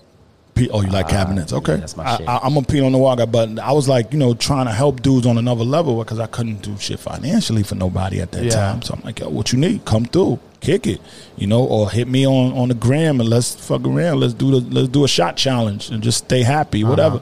It was whatever during that moment. You know, kick event. You know, like that's Yeah, and Man, a lot of dudes. crazy. I, I- I'm not going to air nobody out, but a lot of dudes took me up on it, man. They talked to me, they cried on the phone with me. You know what I mean? A lot of dudes that that people don't. You know, and I mean, it's a little different because when you when we see you, you know, you're always that party dude, that uh, Uh-huh. tou- you know, tough. You look like you know. So when you would read the post, it was like it was cool to see that. the other side, Yeah, the other side vulnerable, of the vulnerable side. It was like, yeah, you don't like even one of my dudes. He DJ. He was like, yo, you're not doing your little quarantine today, like making fun of me. You know what I mean? But I, it didn't matter to me because I know it was hitting him in a certain way where he probably couldn't do that. Come to see a few weeks later, who was doing it? Him. You know what I mean? Being vulnerable online, letting people see the real him, the inside, what he's going through and shit like that. It's all right, man. Like you could you could clown, but I know it's hitting you another way. Yeah. You know what I'm saying? For You just don't want to admit it for whatever reason. You might not be comfortable enough to do that right now. Like they say uh, on those memes is, uh, but you, but they're not ready to have that conversation. They're not ready to have that conversation. Yeah, You that's know, how it is. I, I could help. I could help you reach that point though in your life. Just be cool. You, you- Yeah. if, if you know what I mean. If, if it bothers you too much to be you, there's a problem. yeah, There's a problem. sure.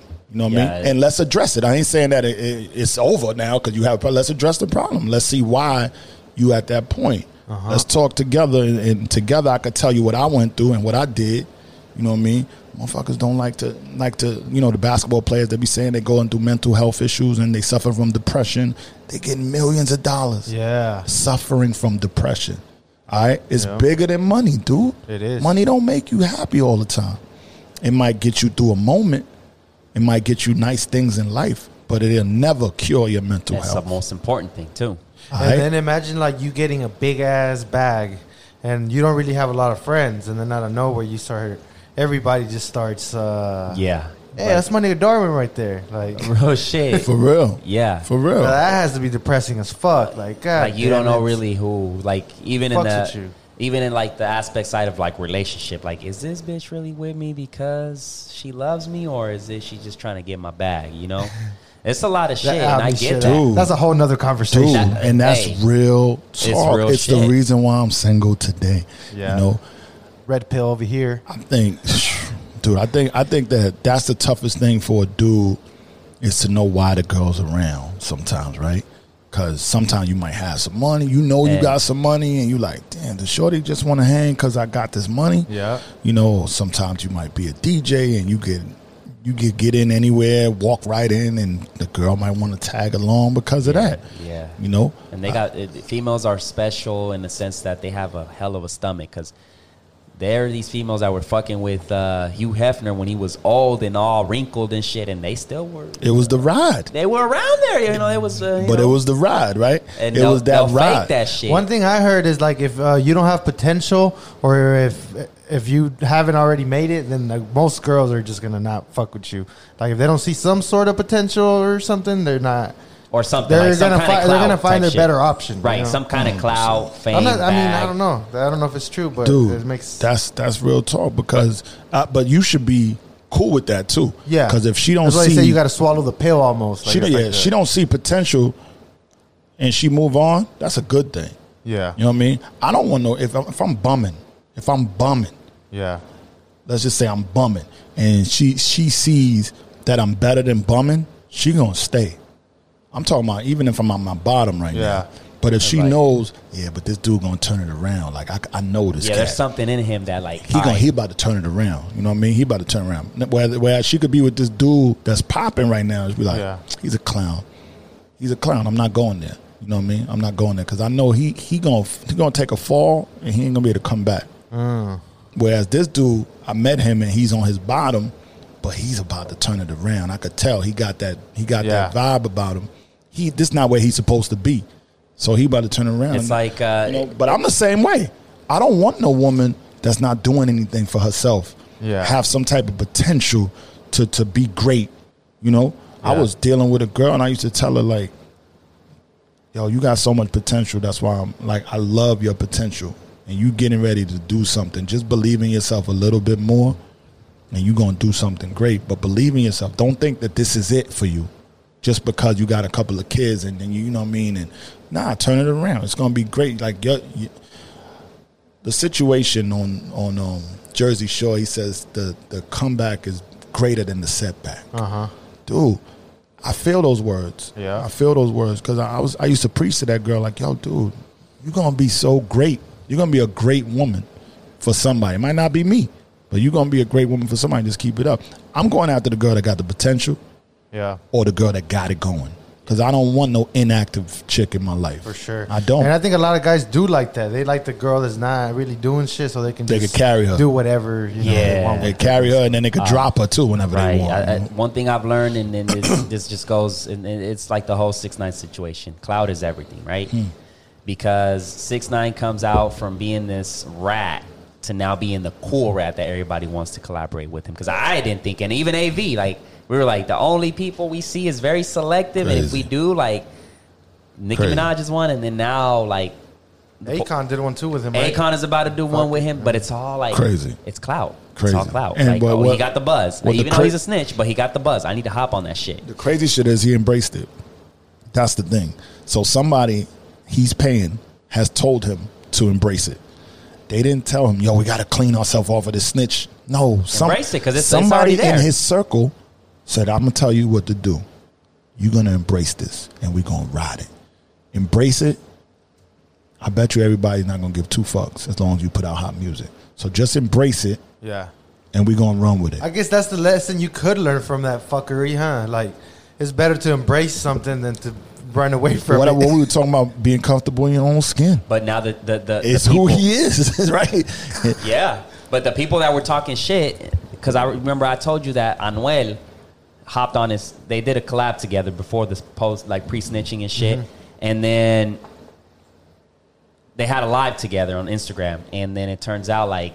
Anuel was trying to act like tough because he said in the interview on- with Complex that he doesn't do none of that snitching shit because it's against the street code, right? Yeah. So if it's against the street code, you ain't gonna want nothing to do with it because you came from the streets, you you Yeah. work, you deal with it. You know what I'm saying? So like, if somebody comes and snitch, that was your homie. Like if you come and snitch, bro, like I'm I'm from the streets, we're both from the streets, and you snitch, like I ain't gonna fuck with you anymore Yeah, because you broke yeah, that code, code, You know what I'm saying? So like he was trying to act tough, like you know, oh, you know, like music is music, and then street is street, but like you know, what I'm saying like you you did what you did and shit. Like he was just trying to Oh, act. he was talking to him? yeah, I was like, nah, bro, you look you look Goofy. goofy. Yeah, you look goofy, but it all comes down to like, all right, it's just clout. That's all it. it that's all it is. Yeah, like you just want to hop on the clout. You know, he did what he had to do, man. I, I don't, I don't. That's not my business, so I really don't care either Me way. Either Like he I chose that path. I don't give a I don't fuck. care Like, either way. All I care about is if he put, if he's putting out hot music, man. I don't want to know him personally. I don't care about knowing him personally. He's I don't know why already, we have to. Why do we as as as music lovers have to invest in his personal life? Why do we have to know his personal life to like his music? I don't give a fuck what he does on the, if he's a snitch or he's a crackhead. If his music is dope, that's all I care about. As Uh-huh. So a music spin, uh, listener, right now? consumer. I don't. I didn't have to play it yet where, where I've been so far. I didn't have to, but I'm sure I'm gonna have to play Trollz at, at some point. I'm gonna have to play that record because it's getting hot. It's, it's gaining steam right now. So I'm probably have to play it, and it's cool. Whatever. I'm not. I'm not that dude who's gonna say, "Damn, he got six kids. I ain't listening to his music." That's Uh-huh. not my business. Whether he's a snitch or how he got out of jail is not my business. What I want to know is, can you still make these hits? Mm. That's really, and I, all the younger crowd now they so invested in in an artist personally that they judge the music by it. So now he's a snitch. I don't want to hear his music no yeah, more. and it, is, it goes back to the gossiping thing, and like I'm not TMZ, that. I, uh, and I'm like just not that I dude. get- Bro, leave these people But you don't think it's a hip hop thing though? Like, Man, I'm not that- I understand music, but like if I understand like whole music, but I think hip hop is was built off of that code and all on that credibility and all of that crap. Let me tell you. Shit. So you don't something. think Let it me tell you waters something. down the fucking? This is the one we know who's a snitch. What about all the ones we don't know who's Hmm. snitching and we love their music? Let's say tomorrow your favorite rapper, favorite whoever it is, I don't know. Yeah. Mo right? three, motherfucker. all right. Let's say it's Mo3, right? And you found out Mo three was a snitch. Now, Would, so now you don't like him. You love his music. As a person, you don't. ain't But gonna lie, you like, didn't fall uh, in love Like with when I met you know? Yella Beezy in person, uh, he, I didn't like how he was. So after that, I, I stopped listening to him as much.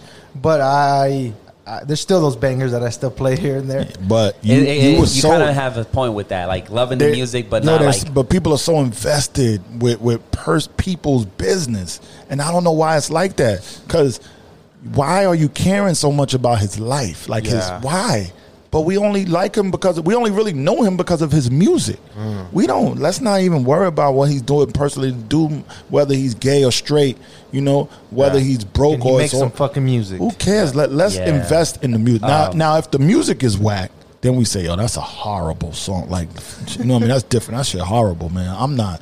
That's different. But when people start talking about people's lifestyle, man, I don't know. I just think it's like it's America because like if I was watching the Last Dance documentary of Michael Jordan, and I didn't realize, and I'm like, damn, they wore this like they wore him down to like the mask because like every single game they interview him, no matter where he goes. Like if he goes to visit his family, there's a thousand paparazzis, cameras all over. So in in the aspect of him performing at a high level every night, he also has to deal with the media. He also has to deal with you know false news and this Yeah. and that. So it was like.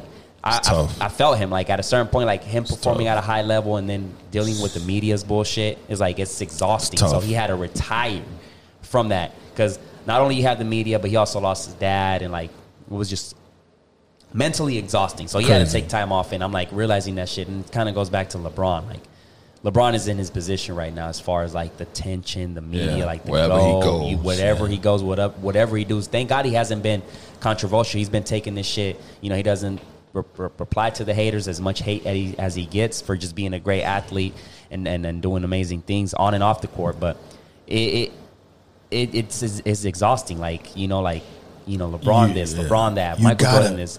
Like these people have to. him like ha- yeah, I understand. Yeah, these people have to have the perfect life in order for you to like what they do.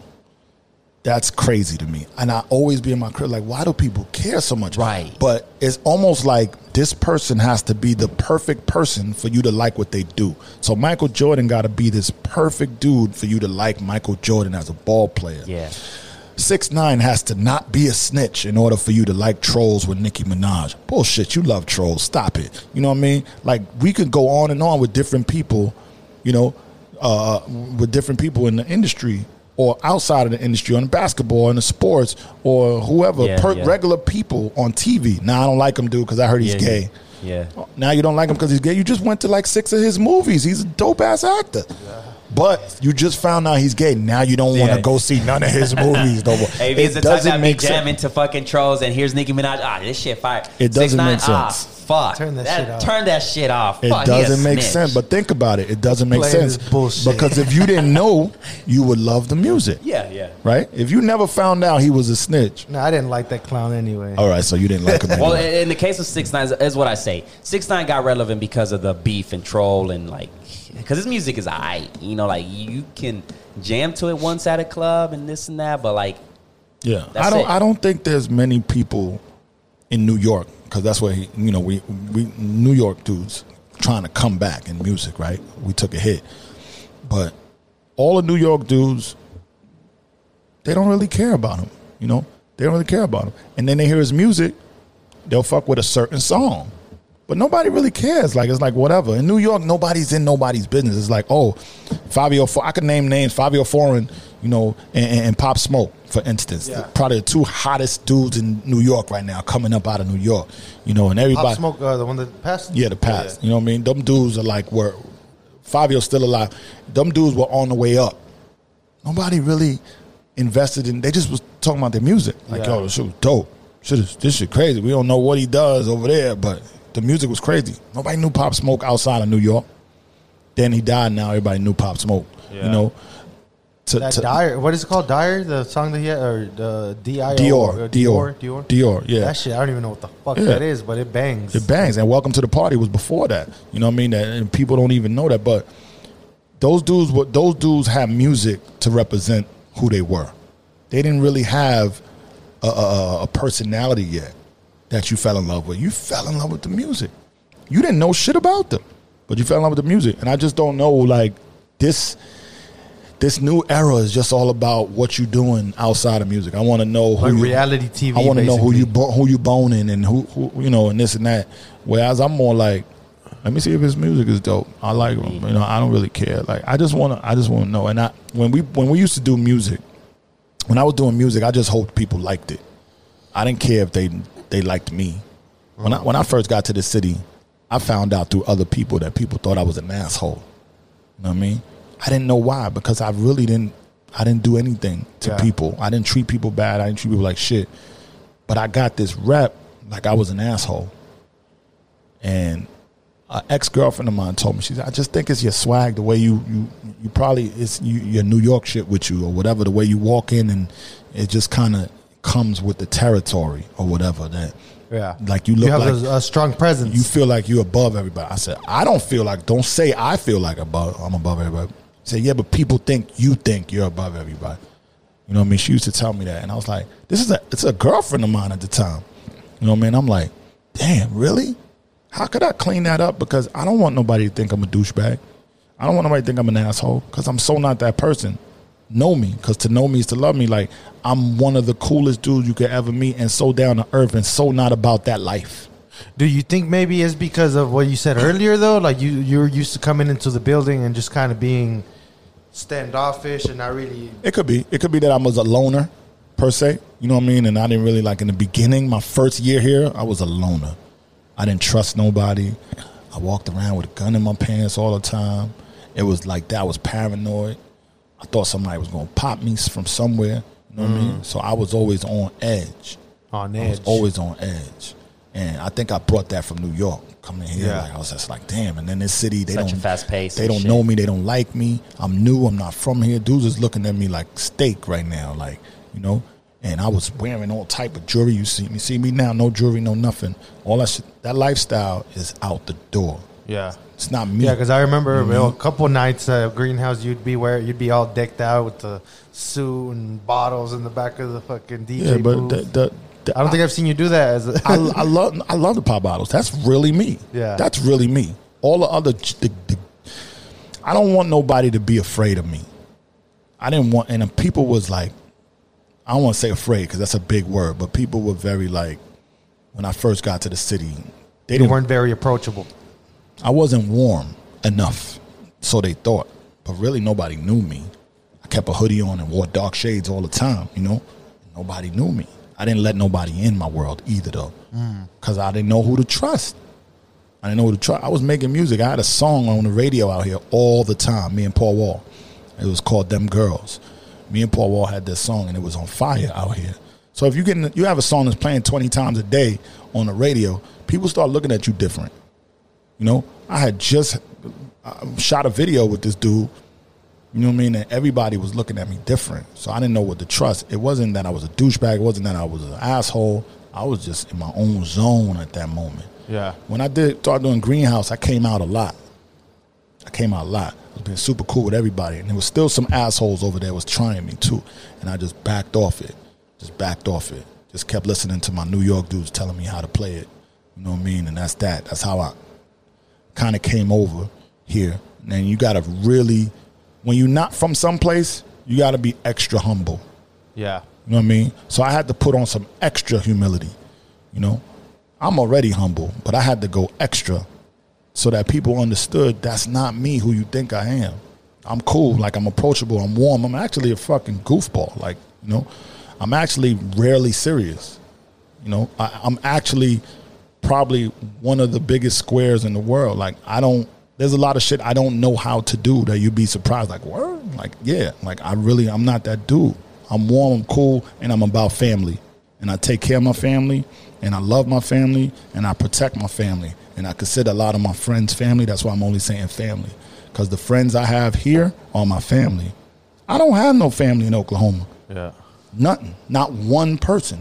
Just my friends that are now family, but I don't have blood here. I started from scratch. I took a chance staying when everybody left. Only me and one other dude stayed. You know, with the whole group that came from New York or the East Coast, I should say, New York and Connecticut, we all came down here to start a life. You know, shit happened. We ran that club. It's called Deja Vu's nightclub in the hood, and we did it one year.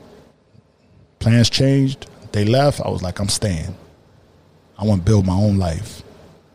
I tell a lot of people, I didn't become a man till I moved to Oklahoma. I didn't become a man till I moved to Oklahoma. That's when I rounded myself out and learned about a lot of shit in life respect, honor, you know what I mean? Uh, loyalty. And I still make mistakes, Playboy. Still make mistakes. Ain't never gonna be a point where I'm not learning. I'm gonna always learn till I die. I'm gonna keep. I'm gonna keep learning. I'm gonna keep doing what I do to make money and help people out on the side. That's what we got to do together to move forward in life. Fuck a career in life. That's what Yeah. you should do. You should want to do well and then help. Do well, do well, and then help. If you see somebody struggling, pull them aside and try to get them back. Maybe not financially, but he might have to hear you spit some game to him. He might hear you talk some some shit, some real talk to him. He might have to. You might, might have to grab him and, and cry with him. You know, motherfuckers was calling me on a on a quarantine. I'll say all their names right now, and them motherfuckers was crying. Tough dudes, you think it's tough. You know what I mean? Niggas was crying with me on the phone. What the fuck I'm gonna do? What you gonna do? We gonna get through this. You know, motherfuckers was in New York dying where I'm from. They was dying. Family members died. Shit was real. Yeah. You, you dig what I'm saying? But we get through it together. Cause without each other, we ain't gonna make it through this shit. Shit we going through now never happened before. Right? Race, this race war that's happening right now has happened years ago, but the way it's coming now, never. Because you would never think that with all the technology and all the cool Dude. shit we have, like, like you, these motherfuckers Shit are is going It's out always changing. been the same shit. It's always been the same shit. It's just now it's getting exposed because we have these devices at all times. That's and it's what it is. changing now, though. Rules are changing. Rules are changing. Laws are changing. That's what they was waiting for 50 years ago, and it didn't happen. Now it's happening. How are we getting it to happen now? Laws are changing. People's changing laws. Uh, established government officials are saying we need a police law change. We need this. In New York today, the police chief announced there will be no more plainclothes police. That's done. No more what? Plain clothes, plain like undercovers. Yeah. none no of more. that. No more. Every police officer will look like a police officer. Well, I think what they should do in What that- was the my bad? What was the reasoning behind that? In New York, we have undercovers. We have plain clothes, so they could just hop out. You don't even know they police, you know, and, and and they'll rough you up and do things, and you don't even have to. Sometimes they wasn't even identifying themselves as police. You see them people that killed uh, the the Breonna Taylor, Breonna girl in uh, uh wh- wh- where it was Louisville. They killed that girl. They walked in her house. They walked in her house, dude. Y'all don't even know how that girl died. The police rammed her door in, I looking. think I heard that story. looking yeah. for a dude. The dude that wasn't the dude. It was the wrong dude. But he had a gun, so he thinking somebody breaking in his house. He start popping. They start popping back. They killed his girl. He lived. Yeah, bro, that story is crazy. And, it wasn't and guess even him. what? And those cops are still walking the street. Yeah. See, that's some fucking bullshit. All right. We need reform. We need a change in laws. I'm gonna dumb it down for the people that don't understand. We need to change some laws with the police because they got too much power over us, and we need to take some of that power back. We need police.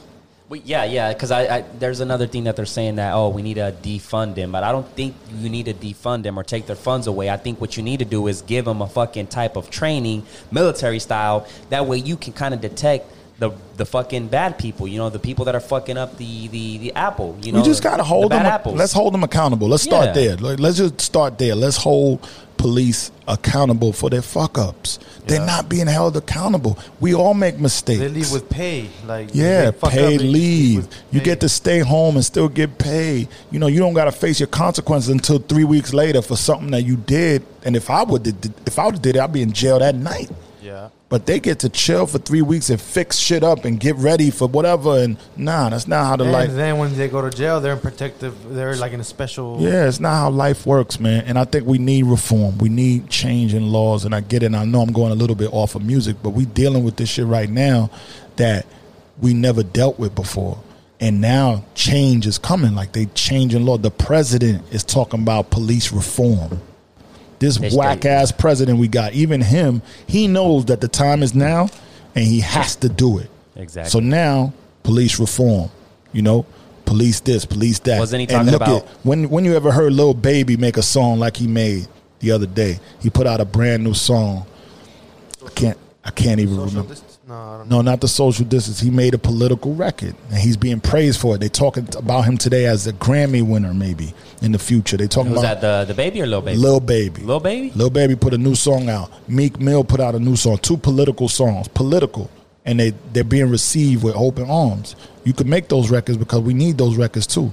You know, we don't need we need hood shit. We love hood shit, but we need those. I want you to go look at Lil Baby's record. I wish I could remember it right to, now. I'm about to. Um, but he, it's a it's a dope lyrical joint, and so is Meek Mill. Meek Mill has another one as well. They both put out political songs at the same time, and they shot videos. So it's not only you see, you could hear it, you get a, you get Yeah. a visual. But I think more hip hop, more artists need to be in on this, and there's so much other shit that we could go on and talk about when it comes to that. That we need the support of the young people, the way they protesting every day. All that needs to continue because that's the change that's why the change is happening. It's because of the protest every single day, and we doing damn good with it, man. And, and a lot of shit is changing. A lot of shit is changing. I mean, I'm talking about laws. Police still acting fool, as you saw yesterday, the way they shot that Rayshard Brooks kid in Atlanta. You know, uh, and it's just crazy. I- Yeah, yeah, they need it. What if they I need to turn do. with a taser, that doesn't mean you get to shoot me with a gun. You know, Yeah. and that's what happened to the dude. And you can't do that. Like he was resisting arrest. He may have been drunk. He may have been an asshole. It might have been disrespectful. But he only had a taser. He didn't have a gun, and you knew he had a taser because he took it from you. So that means you wasn't at no threat to die. So why you got to kill that man when he runs away and turns his back? He wasn't a threat to you, Yep. but they still killed him. Still killed him yesterday, two days ago. They still killed him. Yeah, I did. He's dead. Yeah. Can't uh, tell me. military training, put them through a mental fucking like seek out their IQ, see how good they are, and just kick out the bad ones and get those that are. Because I feel like you you know like anybody can go in there and be a police officer, and if there's a guy, I mean the guy that killed Floyd, he had a lot of sh- a shit ton of complaints, a shit ton. Well, that's Still was what, in the force, uh, and we uh, talked about this. 17. shit. Red Handed was saying by accountability, like that right there is like if you fuck up twice or one, out. you know, you're, You're out. out. You- That's it. Like how you It's gonna have simple. fucking twenty complaints of beating people up, and you Abusing your still- power. It's simple, right? It Yeah. doesn't it seem simple to us? We sitting here, three men, talking about something as simple as And we're not that I mean, accountability. intelligent, you know. accountability, just accountability. Yep. Yeah, Damn it, man! If he get caught doing dirty stuff seventeen times, at what what is it going to take for you to fire him? Twenty times? Like I don't understand what they was Now, waiting for. when a fucking somebody dies, like that's what it. What, That's what it took for for him to kill. Which I think I don't know, man. But Shouldn't- yeah, it's, shouldn't it's just get to crazy. that. Like so, and it's and it's going on all over, all over. We watching it now because people catching it on camera. They just beat up two kids in Tulsa. Did you see that?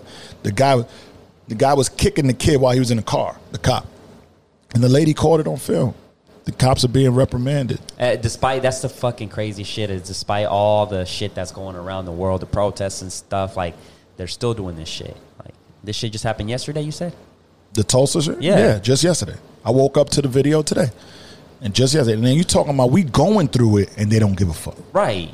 They don't even care. And and they see that we going through it and they still don't care not to do it. No, it's great. Well, because I didn't go out there to like none of the protests or nothing, but uh, the homie Dougie, he was out there and he got uh, shot in the nuts. Was one of those uh, what are they called? The Rubber bullets. Yeah, rubber bullets. So, and he said the cops were obviously just singling people out. So, if they just saw you, boom, they fucking. If they saw you by yourself, just they would point at your nuts and fucking get you. Like it's Exactly. literally a, a, a war out there. But but you know what it's going to take? It's going to take us to continue to do what we're doing. Keep protesting, um, keep pushing for reform, and there's a lot of people that don't really care about this part of life, you know. But then there's a lot of people that do care. You never seen white people and black people um, protesting together. White people fighting for black people's rights. You know it's time right now. It's time. It's time. Yeah. And when I say black people, I mean all of us. We we the minority, yo. They treat us the same way. We are black. Yeah. At the end of the day, if you really, I'm not gonna get that deep, but Yeah, if you yeah, look, yeah, you sure. do your Yeah, research. yeah. We all black. dog. Yeah, and I mean the At the like end as of the far day- as oppression goes, if you just look at those uh, ICE det- uh, detention centers and all that stuff, like Yep. I mean, it's it's been Dude, fucked they up. It's treating us bad, man, and it got to change And now. it's so sad, man, because I see that shit, and to be honest, I'll scroll past it. Like I don't watch the videos of the kids in the whole. Uh, in the cages and Yeah, shit. like, Yeah, fuck that. It- This, like, yeah, ah. it has to change because, like, bro, like, how is the country that has the freedom that people that makes a lot of millionaires, billionaires, successful people and shit? How does it still is one of the most racist countries out there? Like, how? like they said, the richest company in, I mean, the richest country in the world is the one of the most racist. Yeah, you know what I mean? And Doesn't make sense. We got to find a way to fix this country, man. You have and the it's right- Not, and we don't have the right leadership. That's number one. So we need new leadership. Hopefully, people get out and vote and change the leadership. That's number one. I don't care if it's Biden. I don't care who. it- We need a change in leadership. You know what I mean? I'm gonna vote for Biden just because. Yeah, Biden is, is isn't too suitable, but hey, it's I, I I think at the end of the day, It's either you let Trump rock don't know, another four, or you rock with Biden. I'm gonna rock with Biden because I don't want Trump in Yeah, there yeah, another that's four. what it comes down to. And that's it. Like, let's just be realistic. Do you want Trump another four, or do you rather just rock with some new leadership? He, he's more worried about the tweets. He's more worried yeah, about like let's get a new guy in there and yeah, see we what need happens. somebody that's with the people. I feel like this president is not with us. So let's see what we could do. You know, what I mean, we got to change it. It's up to us. They say if we get out and we vote, shit changes. So we'll see. You know, let's see what happens. I know this guy is, is leading us into the dump right now. That's why I always call him Dump Trump. You know what I mean? Because I, I think that's where he's leading us as a Can you country. vote, AV? In the in the in the, in the country, he's leading our country down a garbage lane. You know, and we just being laughed at. We the laughing stock of the damn world right now, United States. And I love my country. I was born here. You know, I might have heritage outside of this country, but I was born in this country. And right now it stinks because of that man, where he's making us look awful. Awful. We, we, we looking like the laughing stock of the world because of this damn man. He don't even know how to be a leader Yep. you know and and people some people that voted him in is they, they're looking at it like what did i do what did i do you know I, I thought this was going to be different like i thought this was going to be the change we needed America great again. Yeah, you there know, goes but, that. You know, and But do you? I we're mean, like suffering. whenever you look at like other places, for example, Mexico, the whole police, the police don't give a fuck over there. They'll beat the shit out of people, and they don't. They can't even complain. So Well, that- I guess uh, that's. I mean, that's what makes America great. You know, That's that- what I'm saying, like- that just shouldn't be going on. I It's guess a different you country, can go right now and tweet or comment on Facebook and say, "Trump, you ain't shit. You fuck. I hate you." You won't go. You won't get arrested or anything. You have that freedom of speech. Yeah. You go to a different country and say that to their president or whatever.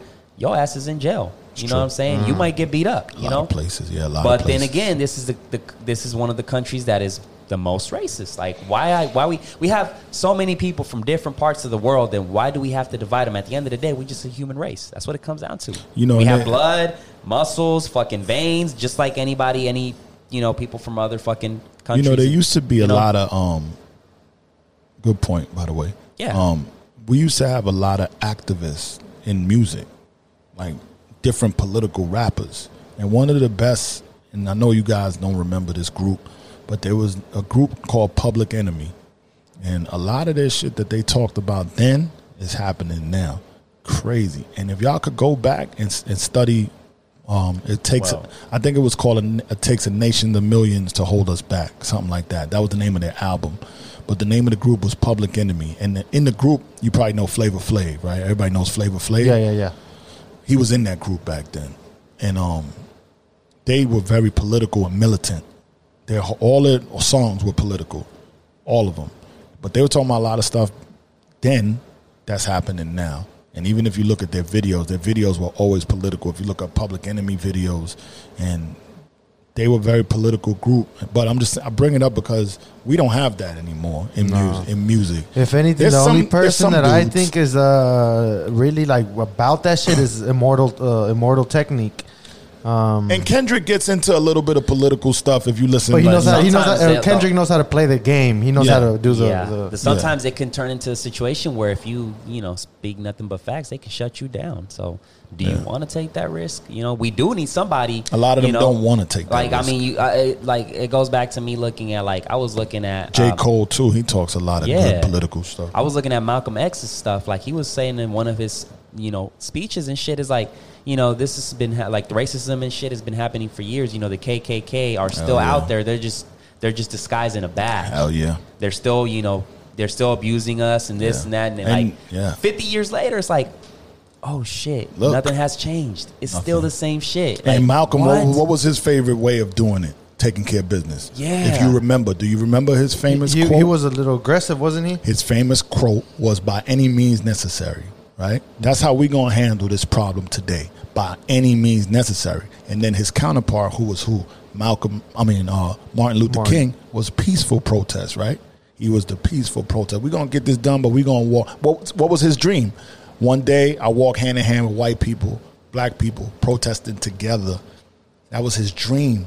That's what's happening today. When Dang, white that's wild. people join the black people now America's like, oh shit, this is what we never wanted. We didn't want white people to help black people like this, but now it's happening. White people was helping black people. They walking together, same group, same protest, Yeah. holding hands, crying, picking them up off the floor. All of this, it's happening. Yeah. It's happening. So That's Martin crazy. Luther guess King, that's a positive, yeah, positive from all the negative, huh? yo, Martin Luther King, Malcolm X, two different ways of handling, you know what I mean, things. But right now we're seeing combination of both. You burn Minnesota down, you peacefully protest afterwards. Yeah, I think that was that. hey, They needed to make a I statement. think that They- was yeah, because if you do it peacefully, to a certain degree, it is good, but. You got to make a statement like, "Hey, I'm fucking pissed." You better Like, listen. you That's what better they said. listen. That's what they said. You better listen. Compared to like a peaceful one, it probably didn't get as much attention. Then like, all right, we're fucking pissed. This shit needs to stop. Okay, when Let's did they listen here? down. When did they start listening here? The first two days when they were rioting here in Oklahoma. I Then mean- when they when it's burning stuff in the city. You know what I mean? It took them to do that first before the, the mayor went out there himself in the middle and talked to them and let them talk greasy to him. Them, them people was talking greasy. Yeah. What are you gonna do? What the hell are you gonna do? And he sat right there And took it to the chin. took it. I give him his love for that because he took, he stayed there and took it. But he wouldn't have did that without the riots first. If Yeah. they would have came out peaceful, no, change this. Nah, it It's, al- it's almost like when you're having a conversation with a bunch of dudes.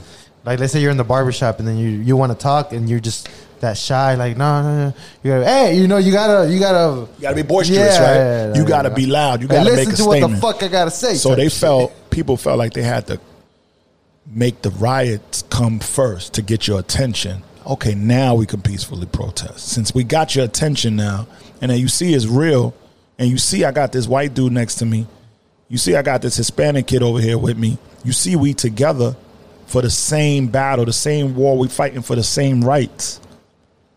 Now y'all gonna listen, or else we gonna keep burning. In Seattle, they took over the police department. Took over. They shut it down. They boarded it up. So yo, y'all ain't coming back in here. The lady still can't get the officers back in the police. This is six days now. They can't get the police back in the in the damn police department. That's Yo, people have had enough. It's enough. If y'all not gonna change it, we gonna change it for you. That's how they feel now. No, and then, then we were talking about it in the previous podcast. And it's like the media loves to divide what is like the like, divide us in general. Like though, like they won't say they were talking about all the negative like riots and like people looting the stores and stuff like that, but they weren't talking about the the, the peaceful ones. And they weren't talking about the ones that were like, all right, this one is the one that's going to make the impact. They were just Right. talking about the negative shit. So it's, It's like crazy. they And were that- just throwing more, you know, And you see that? Yeah. That's what they want you to hear. Yeah, That's what they want you to see. They don't want you to see peaceful protests. You know, New York was crazy those first few days, you know, but now people are walking up and down downtown peaceful and it's make they're getting they're getting somewhere. All these laws, the governor wakes up every day and changes a new police law now. The past four days, he's been doing it. The New York governor has woke up, went to his uh, press conference every day and changed a new law. This law is happening today. Now this law is this. This law is that. I mean, he's holding he's holding people accountable. He's disgusted by it himself. When you push a 75 year old man on the ground like that, and he busts his head up in Buffalo, New York. 75 years old, man. Why you got shove that that old man? man. He could barely stand up, that shit was crazy. and then what? Nothing's happening. No, you're fired. You're fired, and you might be brought up on, on charges for that. And they were. All that shit's happened. But that because that New York governor is a son of a bitch. Like he ain't playing no games. That governor of New York, Cuomo, he's gonna change everything. He's gonna change everything. He don't want nothing else. And he says all the time, I'm not doing this to become president. I don't want to be nothing higher than what I am right now. This I'm good. This is my job, and when I'm done with this, I'm done with politics. He just wants to make a change. I'm gonna make a change while I'm here. Police, racism. He said today, if y'all keep acting up, I'm gonna shut the city down a second time. You don't. you he said, if y'all keep acting like this, you uh, disrespecting my rules. I told y'all to social distance. I told y'all to keep the mask. If I keep seeing video, I'm gonna shut the city down again. And we and they're the best right now. They went from being the worst, and now they're the best with the numbers and COVID, and they're looking great. Thank God. You know, shit is opening again. New York is back on track. But he said it today. If I keep seeing this, I'm not gonna take a week to shut the shit back down. I'm gonna shut it down tomorrow. He said, keep this up, and that's how they. That's how they're doing well now because he he took the right steps when Trump was saying open up, open up. He was like, he's the only one that was like putting up his middle finger to Trump, like, dude, I run this city. You don't run this city. I run the city. Me and the mayor, we run the city. Have you been keeping up with the numbers here in Oklahoma? I have. I have. We got a big spike. Yesterday was the biggest number, 225 new cases, 225 new cases. Today is down to 185, I believe. It came down, but that's still a lot. I think we're on fire right now, and nobody's doing the right thing. Nobody's doing the right thing. Nobody's uh, social distancing. So you, I mean, you're out there. You've been out there what uh, two, three weeks there. now Yeah. since the. Yeah. You haven't seen people taking no no. Nah, I don't see nobody doing nothing to protect themselves. I think people just feel like if I get it, I get it, or I'm not going to get it. That's the attitudes. So they have the attitude of if I get it, I get it, and then the other attitude is I ain't gonna get it. That's it. And people just doing what they want to do, you know. And me, halfway, like I put, I, I travel with my mask. You know what I mean? Like I travel with mine, you know. And if someone is up on me, I put my mask on. You know, in the DJ booth, I could see somebody It had coming. to be a Yankee, huh? you damn right. Yeah. And, then co- and you, co- and I, co- Goddamn. you know, um, Where the Tims? Man, uh, I don't. Yeah, the Yankees are the shit, bro. That, that- I had that argument with somebody the other day. Like, bro, when you think of baseball, you think Yankees and Dodgers. I think. I think. don't say that to a Red Sox fan, man. Oh, I did. They'll kill you. Because he had a Red Sox shirt. I was like, no, nah, I'm I a- don't give yeah, a I've been fuck. a Yankee all my life. I ain't changing that now. You think Major League? You think Yankees, boy? I ain't changing Man, too that. bad we can't say the same about the Knicks. Here you go. Here you go. Here you go. like, hey, at least y'all got something good, you know? Because it's like, god damn, man, the Knicks being the Knicks. Who like fire this guy that's behind him? Like, well, we what we need is new ownership. yeah, right? that's what exactly what. Yeah, We're gonna talk sports. The Knicks need a new owner.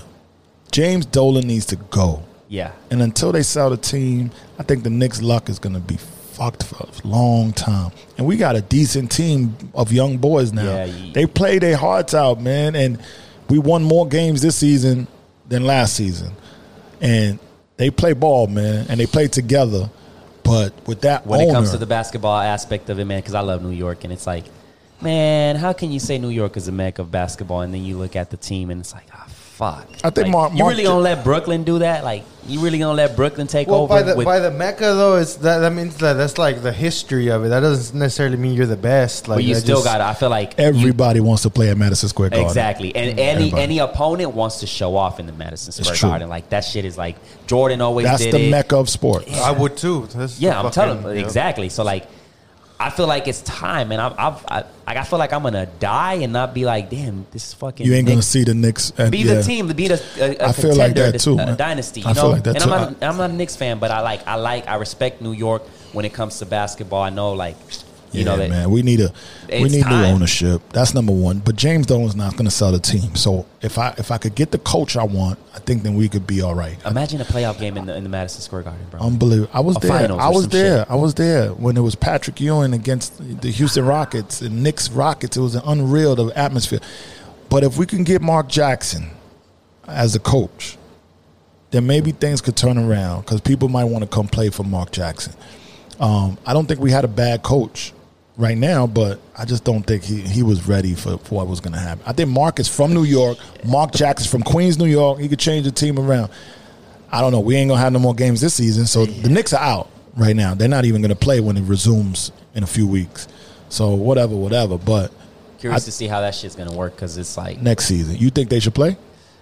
Because in was a fan perspective, obviously, I'm saying yes, um, because uh, you know, I've, I've been itching to see it, but I feel like Yeah. mentally, I feel like all the players are not going to give it their all because of the whole shit. They're going to be away from their families because it's going to be in Orlando. So Yeah. they're, you know, going to be away from their families and like. There's not going to be the fans, and I feel like the fans are a big part of it. Like playing Yeah. a playoff game, a finals game, a game seven.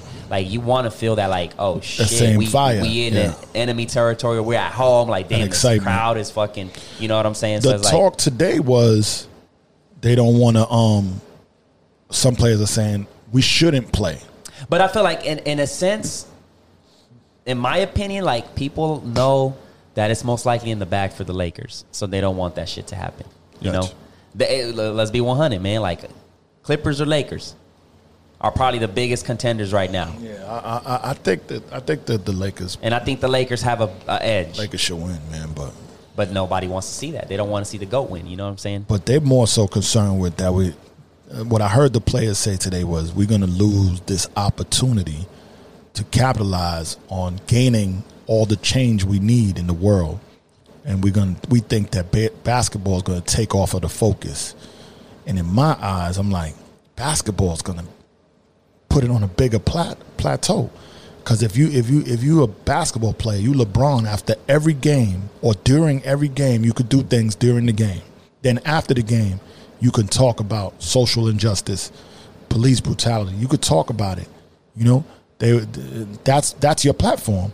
But when there's no game, there's no TV on us. There's no nobody. You know, you guys on national TV every night. You can do something huge Yeah. to make a difference. But if you don't play, the cameras are off.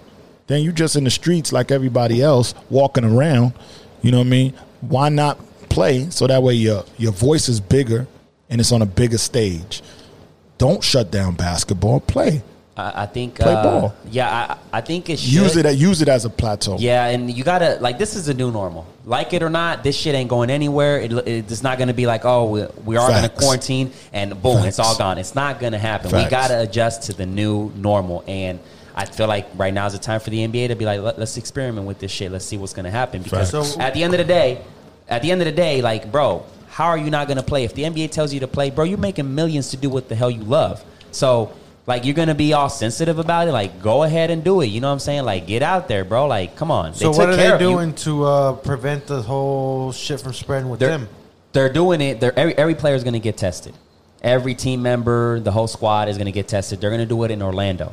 So I think it's in Disney Resort or some shit like that. They're going to be limited Yeah, it's to called how Wide, many. Wide World of Sports. They're doing it like back in the day. They used to have this place where everybody played. It's called the Wide World of Sports, and it's just one big ass arena, and you could literally set up about three basketball courts in there if you wanted to. So I think it's going to be like several games a day in there, and you're in this bubble where you you just is not literally a bubble. You're, you're in this Yeah, one yeah. location, and you play ball, and you go back to your hotel. You don't do nothing That's in what's between. gonna, I think, going to suck. So they're not gonna be able to go to fucking like just go eat or go. in your hotel. In your hotel, you go Or- eat or- in your hotel. Yeah, maybe. Yeah, it's going to be. That's what I'm saying. That's, it's going to that's be intense. That'd it's be, intense, but it's the new normal. like, I went back to work, bro, and I got to get used to like, all right, it's a one-on-one ratio with the customer. So, like, if you come in with a family and you want to shop for phones or whatever, I need one person. Whoever's going to get the phone can come in. Whoever got the money. Whoever got the money can come in, and I have to put my mask on, even though I don't like it. The customer has to put their See, as a mask on. barber, it's crazy because we're personal. We're right there, like just Exactly. So it's the new normal. You have to adapt to it. That's what it comes Yeah. down to. It either makes you or break you. You get what I'm saying? So, Yep. yeah, I'm curious to see how that's going to end up. Uh, how's it going to you know play out? But So You just have to Oklahoma cleaned the fuck up, man. And they're out here not social distancing, just passing blunts around. It's, it's getting bad, man. drinking off the same it's bottle and shit. bad. uh, There, you there was rumors today I saw about another shutdown, man. If that happens, this city is fucked. Fuck. If it happens here, this city might not make it back from a second shutdown. Oh man. This- and, this- and, and not only that, man. I think it's just uh, I'm very worried about restaurants, man, because That's what I mean. I love going to restaurants. I love trying authentic food and having a good time. It's Dude, just if good- they shut this shitty down and- a, a second They had to get creative through this That's shit. the thing. Like a lot of restaurants have, they probably make in between ten to fourteen to twenty percent of profits. Like they're like the majority of them are barely holding on to like their you know what they make and shit. So Yeah. if they get shut down for two three months and we go in another month of shutdown, like man, say goodbye. Like that shit is tough, you Yeah. know. And this Yeah. is not only for restaurants. This is for m- small businesses that make that like ten to twenty percent profit. You know what I'm saying? Like it's it's, it's crazy. It's crazy. Did you see it happen out here at all? Like, did any. Did any What? big place shut down here in Oklahoma? Not yet.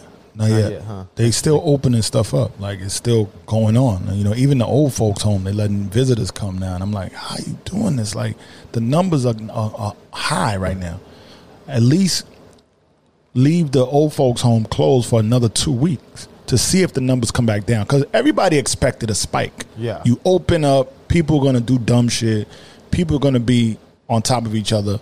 And there's going to be one person that's not telling everybody they sick. Yeah. Always. We just found out a girl that we we like at some bar that we used to. I haven't been, but the girl that's that's a bartender, she tested positive, you know?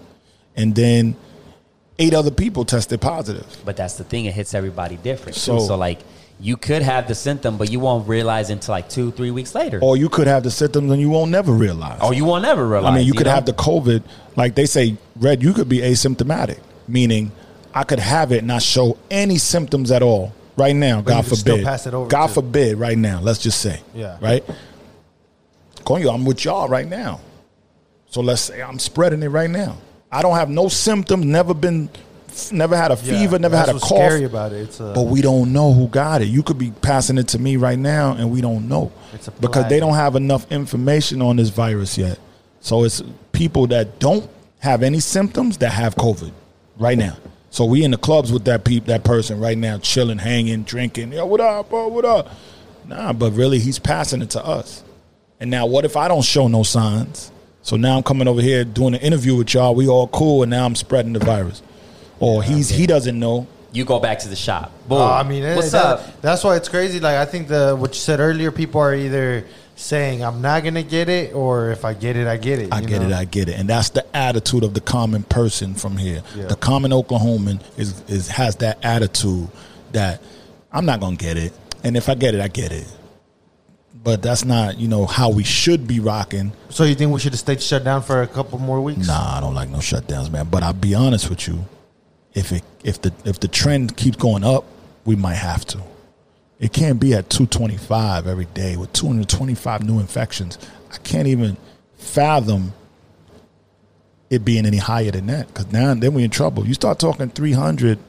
The mayor, he had the governor. Eh, what do they? They don't have no other option. They have to shut down because the spread is spreading now for real. Yeah. You're talking about 185 people the past 24 hours. So now the number that's going to come out tomorrow, we hoping that it's lower than that, right? So it's going back down. The only good thing is that hospitalizations are not up yet. So that means people are getting it, but they don't got to go to the hospital. They just know need what I a mean? quarantine. They need a quarantine. You know, so it's not like they're dying. Yeah. So you got to go quarantine, see how it see how it goes. That's that's the, the know, that's interesting, interesting- part because like I go in quarantine for two weeks, but how do I know I don't have it anymore? You know, that's the interesting thing. like we don't have enough data That's, to, to there- there's not enough. So Yeah. you got to just kind of depend on what you do know, and that means wear the mask. They want you to wear the mask. It helps. Look at New York. New York has turned around because Yeah, every York. single person wears a mask. You know, when my sister, I hate the mask. when my sister, my sister shows me video of her being out. No, everybody got a mask on. Every single person. It's like China. They have, they all have a mask. Everybody has a mask, you know. But we we here we acting like we don't got to do it. You know, Yeah. we don't got to do it. We'll be all right. We go to club. We're gonna go to. we're gonna- immune to it. We're Hispanic. We're this. We're that. You know, like You know, the alcohol will kill it. Eh, it's not gonna happen to me. And if it happens, it happens. I see it. You know, and you got a million uh, a million people walking around like that in the world. It's gonna keep spreading. The virus ain't going nowhere for at least another year and a half. Let's let's be honest, man. Even when they get if they get a, a, a, A vaccine. vaccine, they ain't going nowhere, man. It's gonna be that's gonna be permanently in our life now. You know, Yeah, like the, the thing that I heard, or fucking- the best advice I've heard is just like the whole immune system thing, like which is shit we should have already been doing before. Fucking taking care of ourselves, drinking water. Yep. You know, doing stronger your body, the better you fight it off. Maybe that's why I'm fighting it. Maybe I got it. I don't know, and my body's just not. Man, we don't. That ain't gonna hurt us because we we've been living right, and we gonna be all right. You know what I mean? But you, if you outside every day, and you, all you doing is the wrong thing with your body. Also, I do. I did say this to my sister, and I'll make this last point on this whole COVID shit. If you stay in the house two months straight, three months straight, right? Your immune system automatically going to be weak, Yeah. all right? Because you're not exposing it to no germs, no nothing. Which we every day we go out, we exposing ourselves to mad dirt, germs in the air, all of that. Keeps our immune system fuerte, keeps it strong. It's like when you don't when you stop going to the gym, your muscles get weak and shit. Okay, same Yeah. shit. So now, three months. Now you're gonna say, "All right, you could go outside." Of course, I'm gonna get sick. I'm gonna get a cold. I'm gonna get something, or I'm gonna pick up this COVID shit because my immune system can't fight shit off for two, three weeks. It's just that's normal, right? That's just normal. Like anybody could know that, should know that. I can't keep you in a in a square box for three months to say you be all right. Nah, my, my immune system getting mad weak, son. What you mean you want me to stay home for And three the mental months? side too is another bitch. Oh, you know, dog, it's like fuck. that's crazy. So either way, you was you was fucked. You was gonna get. You was gonna catch a cold. You was gonna catch sickness. Something. You was gonna get sick because you was in the house three months. If you was in the house three months, I know I was in the house two months straight without doing nothing but going to fucking Walmart. You know, and that's it. That's all I was doing. And then when I finally got out, I was like, "Yo, nobody's acting like they got a coronavirus going on here." It's crazy, man. Everything like Here slowly did started like that. going back to the to the norm. The only place that I did realize that was uh, empty, uh, the pho uh, on Twenty Third. Like usually, you'd go in there and it'd be packed. I Yeah. went and it was it was people are still scared. You know. Yeah. God but damn, look at Pink good Pink right. Parrot. I went into Pink Parrot the other day. It was jam packed. How could you social distance? You can't. You can't, You can't, dog. especially in a I small had to place. I Like, had to dodge through the crowd to say what's up to Pollito. You know what I mean? Look at Kongs the other day. Friday was a madhouse. But it's what it's, it is what it is. I feel like at Kongs, there's, there's still a little bit more room to. At the end of the day, it's still like But yeah, everybody's We on because top of everybody's each other. when you go to the bar, you're gonna you're gonna think like you're gonna say, hey, you know, uh, Back off, bro. Yeah, like no, Man, they have, yeah. and it is, and but it's everywhere. Uh, uh, some places are really trying. Some places, La Brasa is really don't know how trying. you can like you're gonna La Brasa, he's really, they're really trying. Um, um, the collective, they're really trying. I see certain places really trying, but most places are not. It's like, yeah, we back, we back to business. Let's go.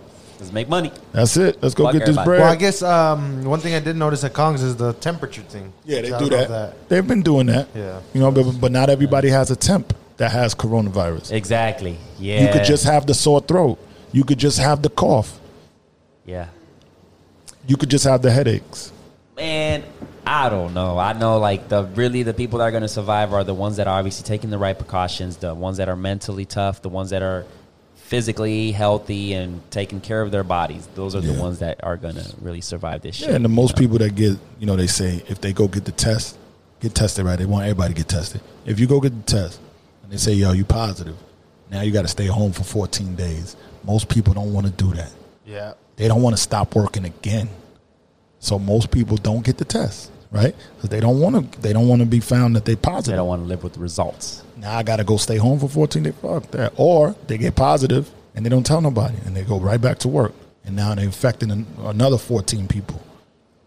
It's just going to be tough to get out of this rut we're in, man. Until they, I don't even want to say that, but What the fuck could be worse? getting forced to stay home. No, I'm saying like you know after COVID, I didn't think you know shit would get worse, and then you got the protests, riots, and like what's what, what what's this, next? This is the illest time we've been alive, right? Ever in my life. I, kn- I mean, I went through, I went through 9/11. Yeah. But this shit is worse to me because of the fact you was told to stay home. In New York, we never had to stay home. We had to stay away from an area for about two years, three years, five years, whatever it was. But we never was told to stay home after the after the planes went into the building. They said, "Stay home." They nobody told us to stay home. Americans was we was out and about in New York. New Yorkers, we was out and about. We was still partying. I remember that night, the night after we had a show. Foxy had a show in, in New Jersey, and we did a show, and people were like, "Thank you, thank you. We needed this." It was only twenty four hours.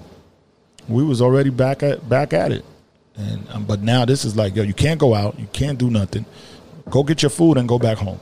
Yep. That's what they told you to do, and we had to do it. I think that kind of taught a lot of people just humility and and I saw a lot of people change during that time too. That Like- two, three months of quarantine, like a lot of people changed, man. yeah, We got to So- thinking. They got to thinking about the every move. This shit is crazy, and like, like, we can go on and on with this shit, but I mean, shit, we've been here for two hours and sixteen minutes, so I Half think it's court. half court, man. Shit, Did we uh, break a new record? not yet, not yet. No? It's it's it's yet to be broken, but uh, What was your, your longest interview? an hour and 40. Two hours and forty. Now, do Oh, y'all with do, N7 huh, and P Wop. No, Did- with uh, fucking Jay Paulo. And, Oh.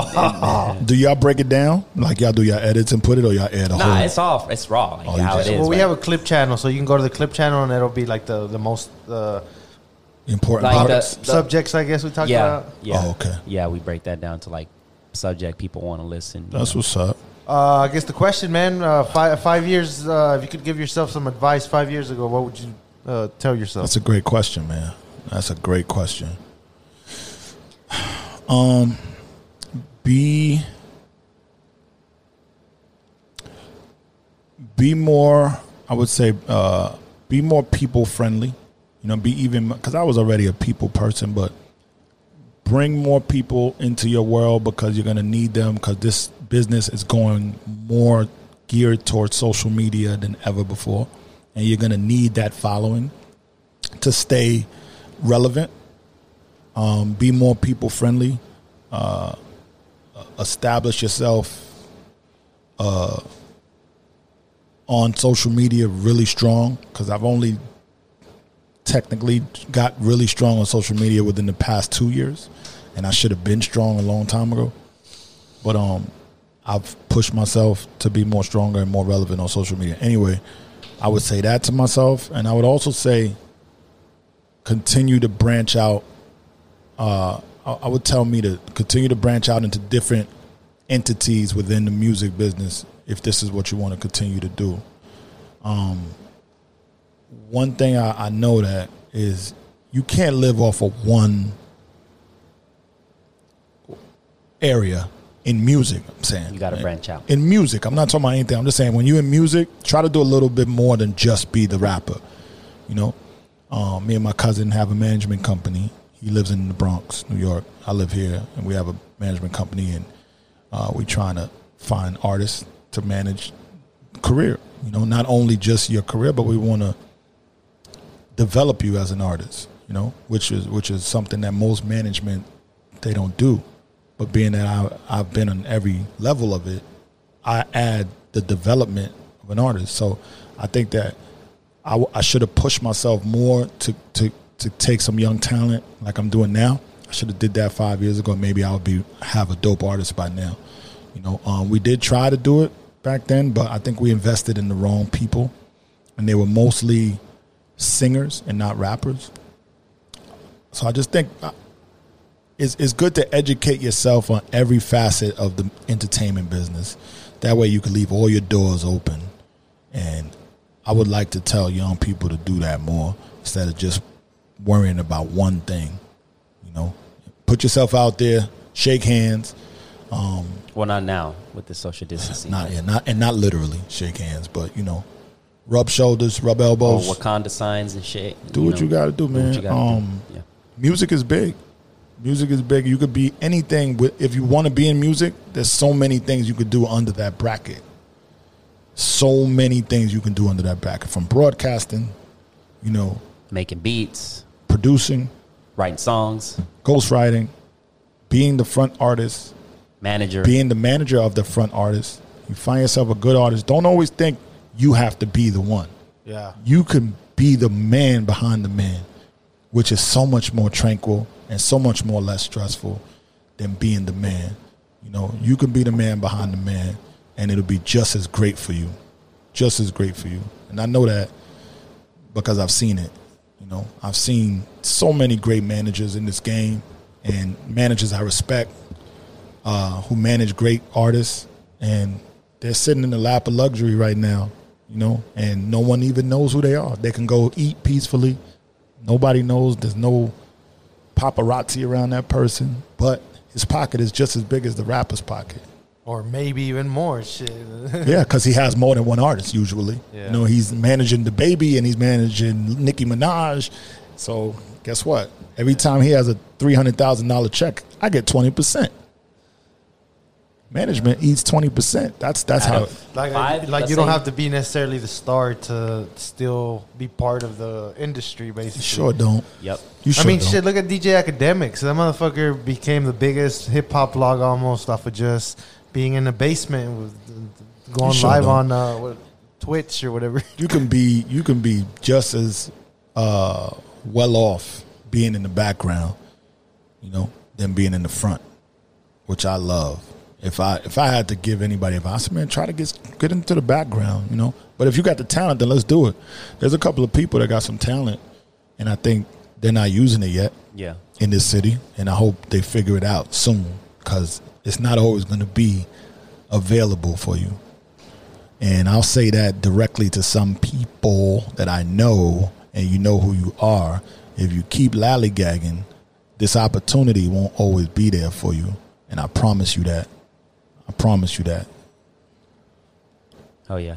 Um, that's some good ass advice. In general, this was a fucking good ass podcast with a lot of information, a lot of shit. Maybe m- like myself, I didn't know, and a lot of people probably didn't know. Like Yeah, some sure. deep culture shit. You know what I'm saying? So, red handed, we do appreciate you coming through, Man, man. I appreciate you. Um, appreciate you having you know me. what I'm saying? Like, sure, man. yeah. Uh, where can people find you? Uh, uh, social media wise, club Um, wise, let them know, man. Okay, so we're in Oklahoma City for now. Uh, DJ Red Handed on Instagram, and it usually has a lot of the other links on there. But um, ma- mainly DJ Red Handed on Facebook and Snapchat. Uh, I'm at Kong's every Friday. Uh, I'm at uh, a couple of other places. Uh, Angry Scotsman Brewery. I'm on eight to ten every other Saturday and then I'm back at Kong's sometimes on Saturdays, seven to ten. Uh, I'm at this Cuban restaurant out here on the south side now that we're trying to build something with, and um, it's called Cuba. Cuba, what is it? Pala- Paladar Cuba, something like that. Cuba, yeah. Okay, Yeah. Paladar Cuba, and we played Latin music there, authentic Latin music, not anything Ameri- Americanized or watered down. We're just playing real Latin salsa and and and bachata, reggaeton, nothing watered down, just real Latin music. We, we there's no. There's nothing watered down about it. I'm gonna just Yeah. say that Oh, without yeah. without sounding sounding like a hater. nothing. Like if you from the Caribbean or you know you, You would from, love you it. were like all right You I would feel like love I'm at home type shit. Yeah, it's, it's, it's like, and I bring a New York style of DJ into the Latin community, which I had to kind of explain on Saturday, and they understood it, and it worked out great. Oh, know? And um, we building that night, so come and support that night. If you don't know, look on my page on Facebook, look on my page on Instagram. There's flyers up with the address. You can check everything out that we're doing and we're building, and that's what I'm all about. Just building with people and making new connections, and keeping the the good vibes going so people could know when they come out they could let their hair down and just relax and dance in a great Have a great time and forget a, about everything. yeah, yeah. in a great atmosphere as well Oh, too yeah. because we create the vibe so we want oh, you to have a good time but um yeah that's where you can catch me out if you need anything hit me up you know on any one of those pages also you can email me at djredhanded at gmail.com Hell yeah. That's it, ladies and gentlemen. Once again, thank you very much for stopping by, brother. thank you Um, for having me guys podcast. i wish you guys nothing but luck appreciate that, Appreciate brother. you. So we are out. Peace. half court Half we out